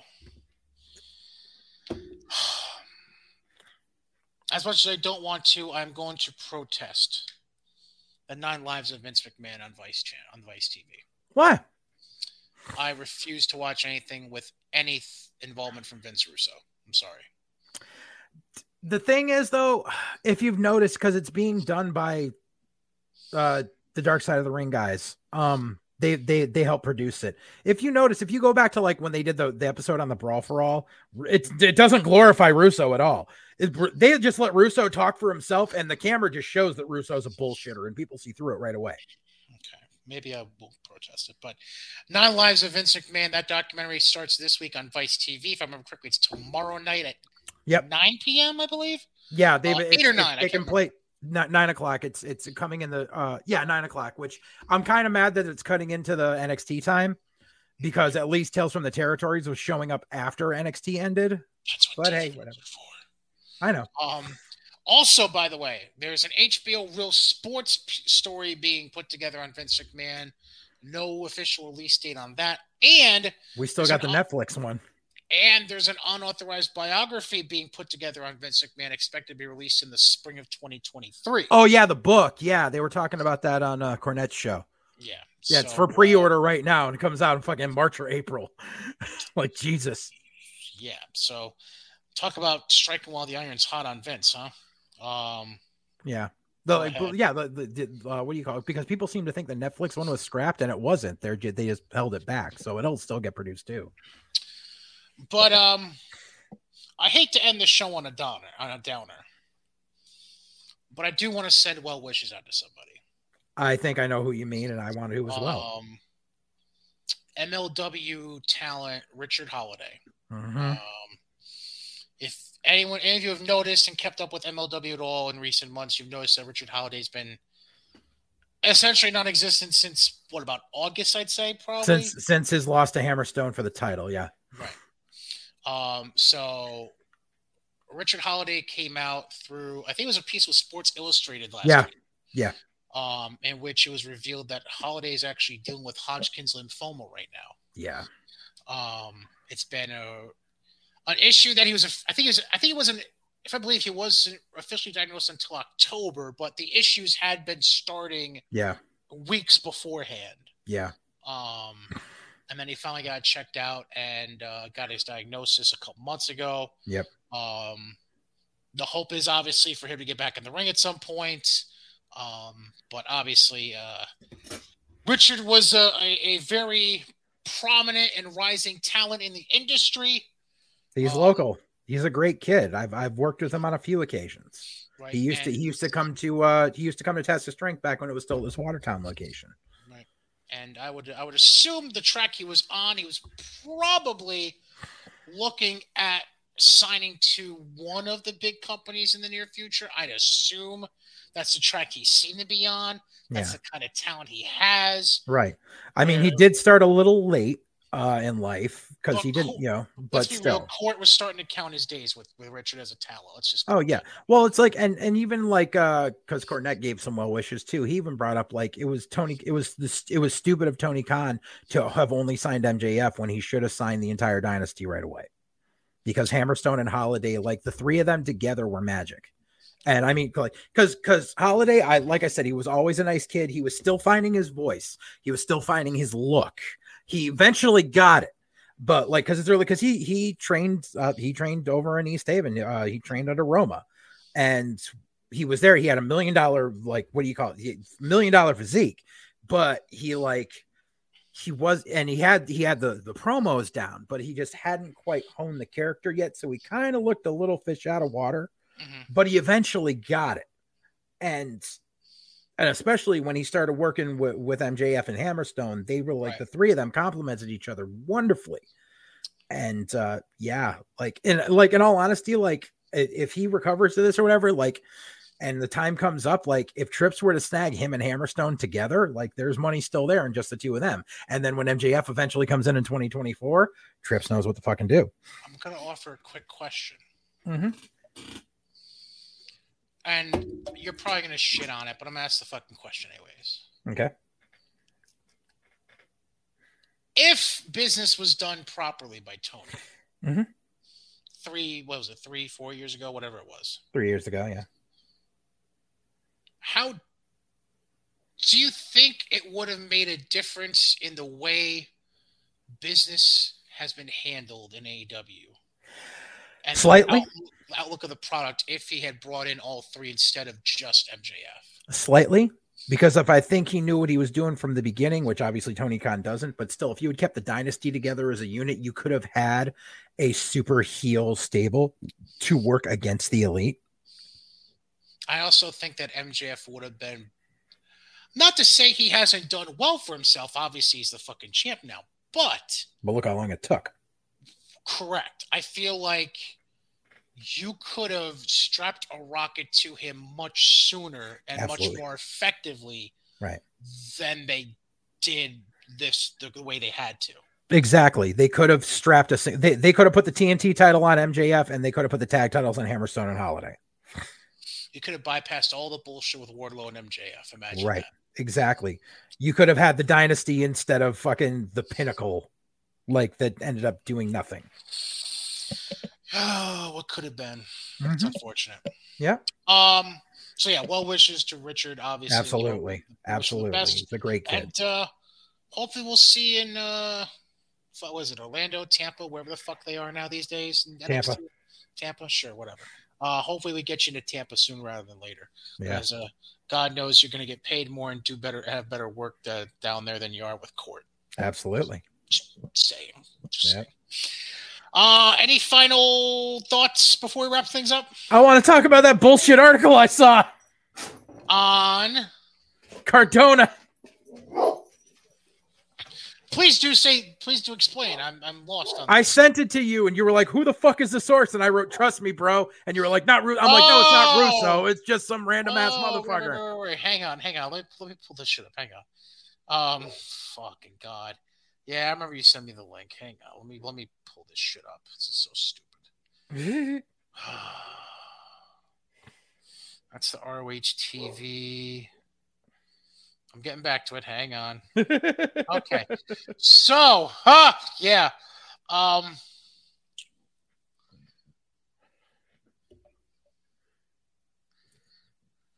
Okay, so apparently there was a report that came out Friday. I'm not gonna, record, I'm not gonna call it a report. I'm gonna call it a rumor. Yeah, I'm gonna call it a fucking report.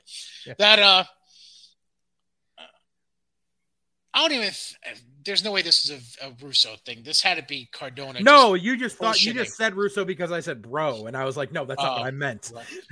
Oh, okay, yeah, yeah. So Cardona is basically feeding sources for no reason. yep. That him and Chelsea Green are being heavily considered for a new WWE produced reality show on E, akin to Total Bellas and Miz and Mrs. Hold on, let me think. No. Uh, wait. Hold on. Stop. Collaborate and listen. No. Wait. Wait.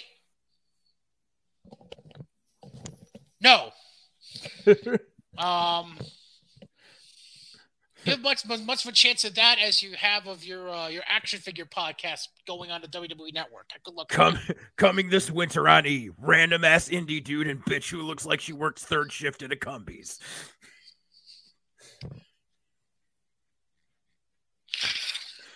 Woo. Okay. Um. anything else? yeah, uh, one thing I didn't get to touch on last week because I like literally after we stopped, I said, "Shit, I didn't get to talk about this." Um, the follow up on the the Teddy Hart saga. Oh yeah.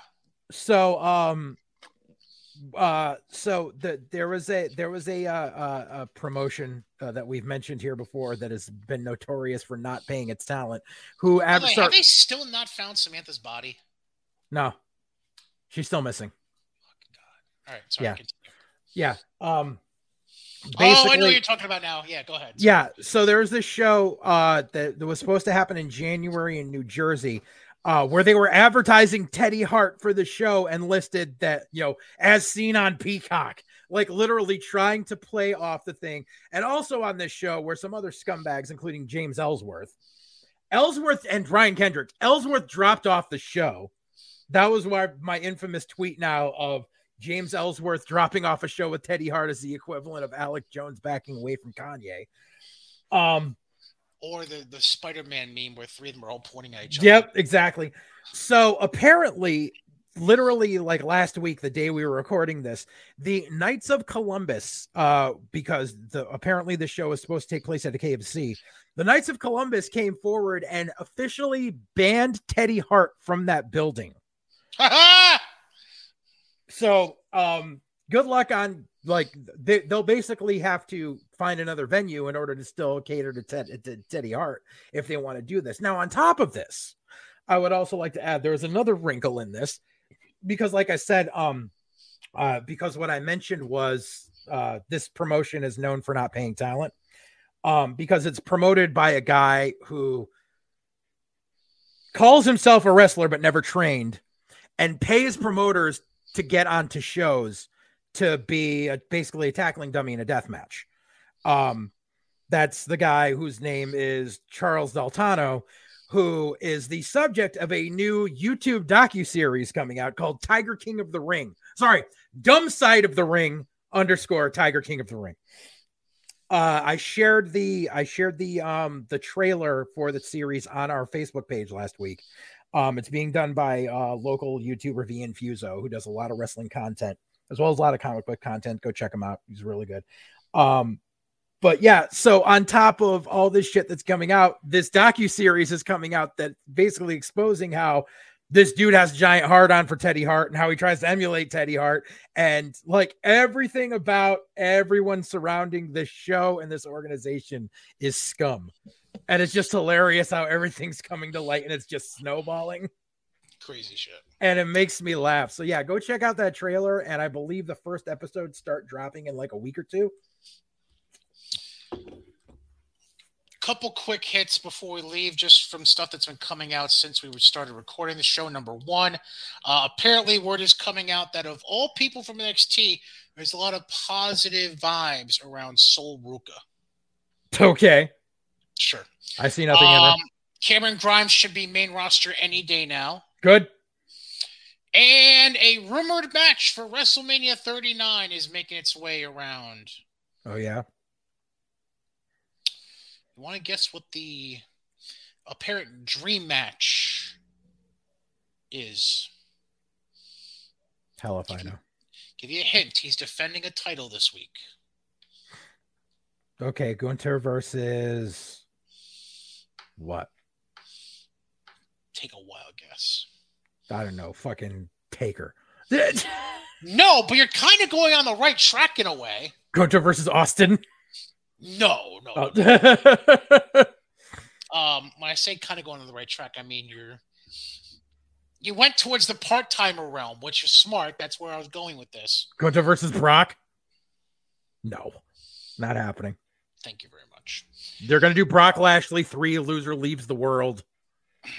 Can that be a no contest? uh, any Hooser. And I will tell you, as far as anyone seems to think, we're not going to get FTR versus the Usos at Mania. What we're going to get is FTR oh, showing up oh. on TV. Who the fuck is saying this? Everyone who who's realizing that FTR is done with AEW. Oh, shut the fuck up! I mean, cut. See what I, it. I'm Stop telling you what's it. gonna what's gonna happen is the Usos are going to retain at Mania, and then sometime in May or June, the revival will show back up and they will start building a program because they need to rebuild their tag division. And we will see a definite program between the revival, the Usos, the Street Profits. We'll see it go from there. I don't know about May or June. I could see the revival being a night after Mania return. I don't know about May or June. I don't know if it would be that quick. But when do their contracts run out? April. Oh, that would be a problem. Yes. Yeah. Guess I wonder if there's any no compete clause in there. No, because it's their contract expiring. Because that's the other thing that we found out supposedly is so, so, this whole thing with Regal's contract and how it expired, but it had an option, and that's why he said he wasn't renewing the option. Mm-hmm. Supposedly, when you don't renew the option, it counts as a release, and so there's a no compete of being on TV for 12 months. Yeah, so Vince is an asshole for 90 days while paying you. So but does that mean people, Regal can't be on TV at all in 2023? Yeah. Not till December. So we have no shot of seeing. Hold on, I want to make sure I'm getting this right. So we have no shot of potentially seeing William Regal returning to NXT, which is probably what everyone's going to clamor for at some point, anyways. We have zero shot of that happening until next Christmas, basically. Not seeing him on TV. He'll be there. He'll be booking. That, that's my point. Like he'll he'll be there and booking. He just can't be on TV. That's my point. Yeah. Like everybody, like I'm sure that anybody who's anybody would say just put William Regal back to what he was doing on NXT. Right. Like because that just makes sense. Like he uh-huh. was a perfect fit for there. Mm-hmm. So we have zero shot of him ever showing his face on NXT, on USA Network until next December. Rumor has it. Rumor has it. Oh, sorry. Um, that's pathetic. That's I'm sorry. Yeah. That's, that's Tony Khan's an asshole. So, so does FTR have an option on their contract? no, just... no. That their contract is just up. So, So this doesn't make fucking sense. You put a 12 month no compete on a guy who can't even fucking wrestle anymore, but you don't put a no compete into your deal for actual working talents. the basic the basic deal the, the- so word is and like i said this is all conjecture but it seems to be leaning towards a little more truth than not is if you have a contract with an option to renew and you do like okay so let me back this up because remember how everyone was saying oh regal's only there for a year and then meltzer's like oh no he's there for three years and this that and the other thing and no one kept so supposedly regal's eh, regal's, regal's deal was one year with an option to renew for three at the end of that one year. So, Okay. because that was in the contract and he chose not to renew, there's a 12 month no compete. FTR have been there for three years. So, when they are done, that's done. There's no option at the end. It's sort of like when Vince was freezing people's contracts and adding it to the end of their contract. But even Vince's contracts, when they ran out, they still had no competes. Not if you're if when your contract ran out, that was it. It was only if you were released that you had a no compete. Tony Khan's an asshole. He makes my brain hurt. So let's just let's just wrap this show up because my brain just hurts. All the cocaine. Maybe that's why my brain hurts. The cocaine's fucking secondhand high. Anyways, um, thanks for watching episode 79 of White Heat. Presented by Godzilla Media, sponsored by our friends over at Johnstone Supply in Troy, Mohawk Con in Scotia, Glenville. Those are our socials. If you're watching on YouTube, I'm at Brian Katie on Twitter. He is at JJ underscore Alexander on Twitter. Um, if you want on Facebook, Mr. Alexander has revived a Facebook page. I didn't revive it. I've been using it the whole time. It just took it literally took me requesting a name change 12 times before we finally got a name change. All right. Well, he's got a name change to his Facebook page. I'd like to share it, good sir. Yeah, it's just you could if you just uh, go in the search for White Heat with Ryan and JJ, it'll come up. Fantastic. And you can catch all the linked episodes in there. Mhm. If you haven't seen them before, heard them before, or just go and subscribe to our YouTube page. Go to the Godzilla Media YouTube. Check that out. Uh yeah. Um I'm Brian. That's JJ. That's it. Enjoy your week of wrestling.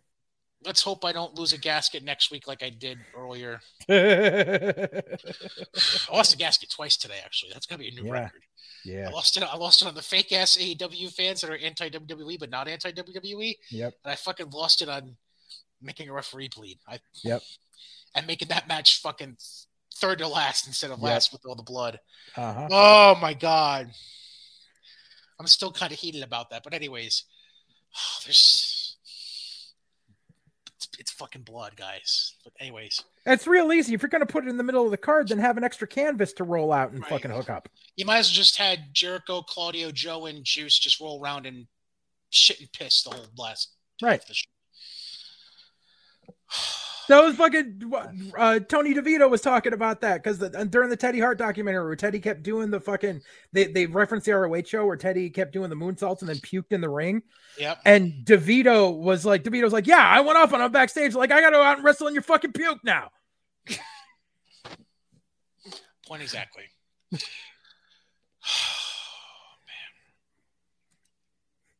I'm trying to figure out how I want to close the show. I have so many different angles we can go. Refs don't gig. You know what? JJ. Goodbye, everybody. JJ, I want you uh just just say fuck Teddy Hart. Why not? Fuck Teddy Hart.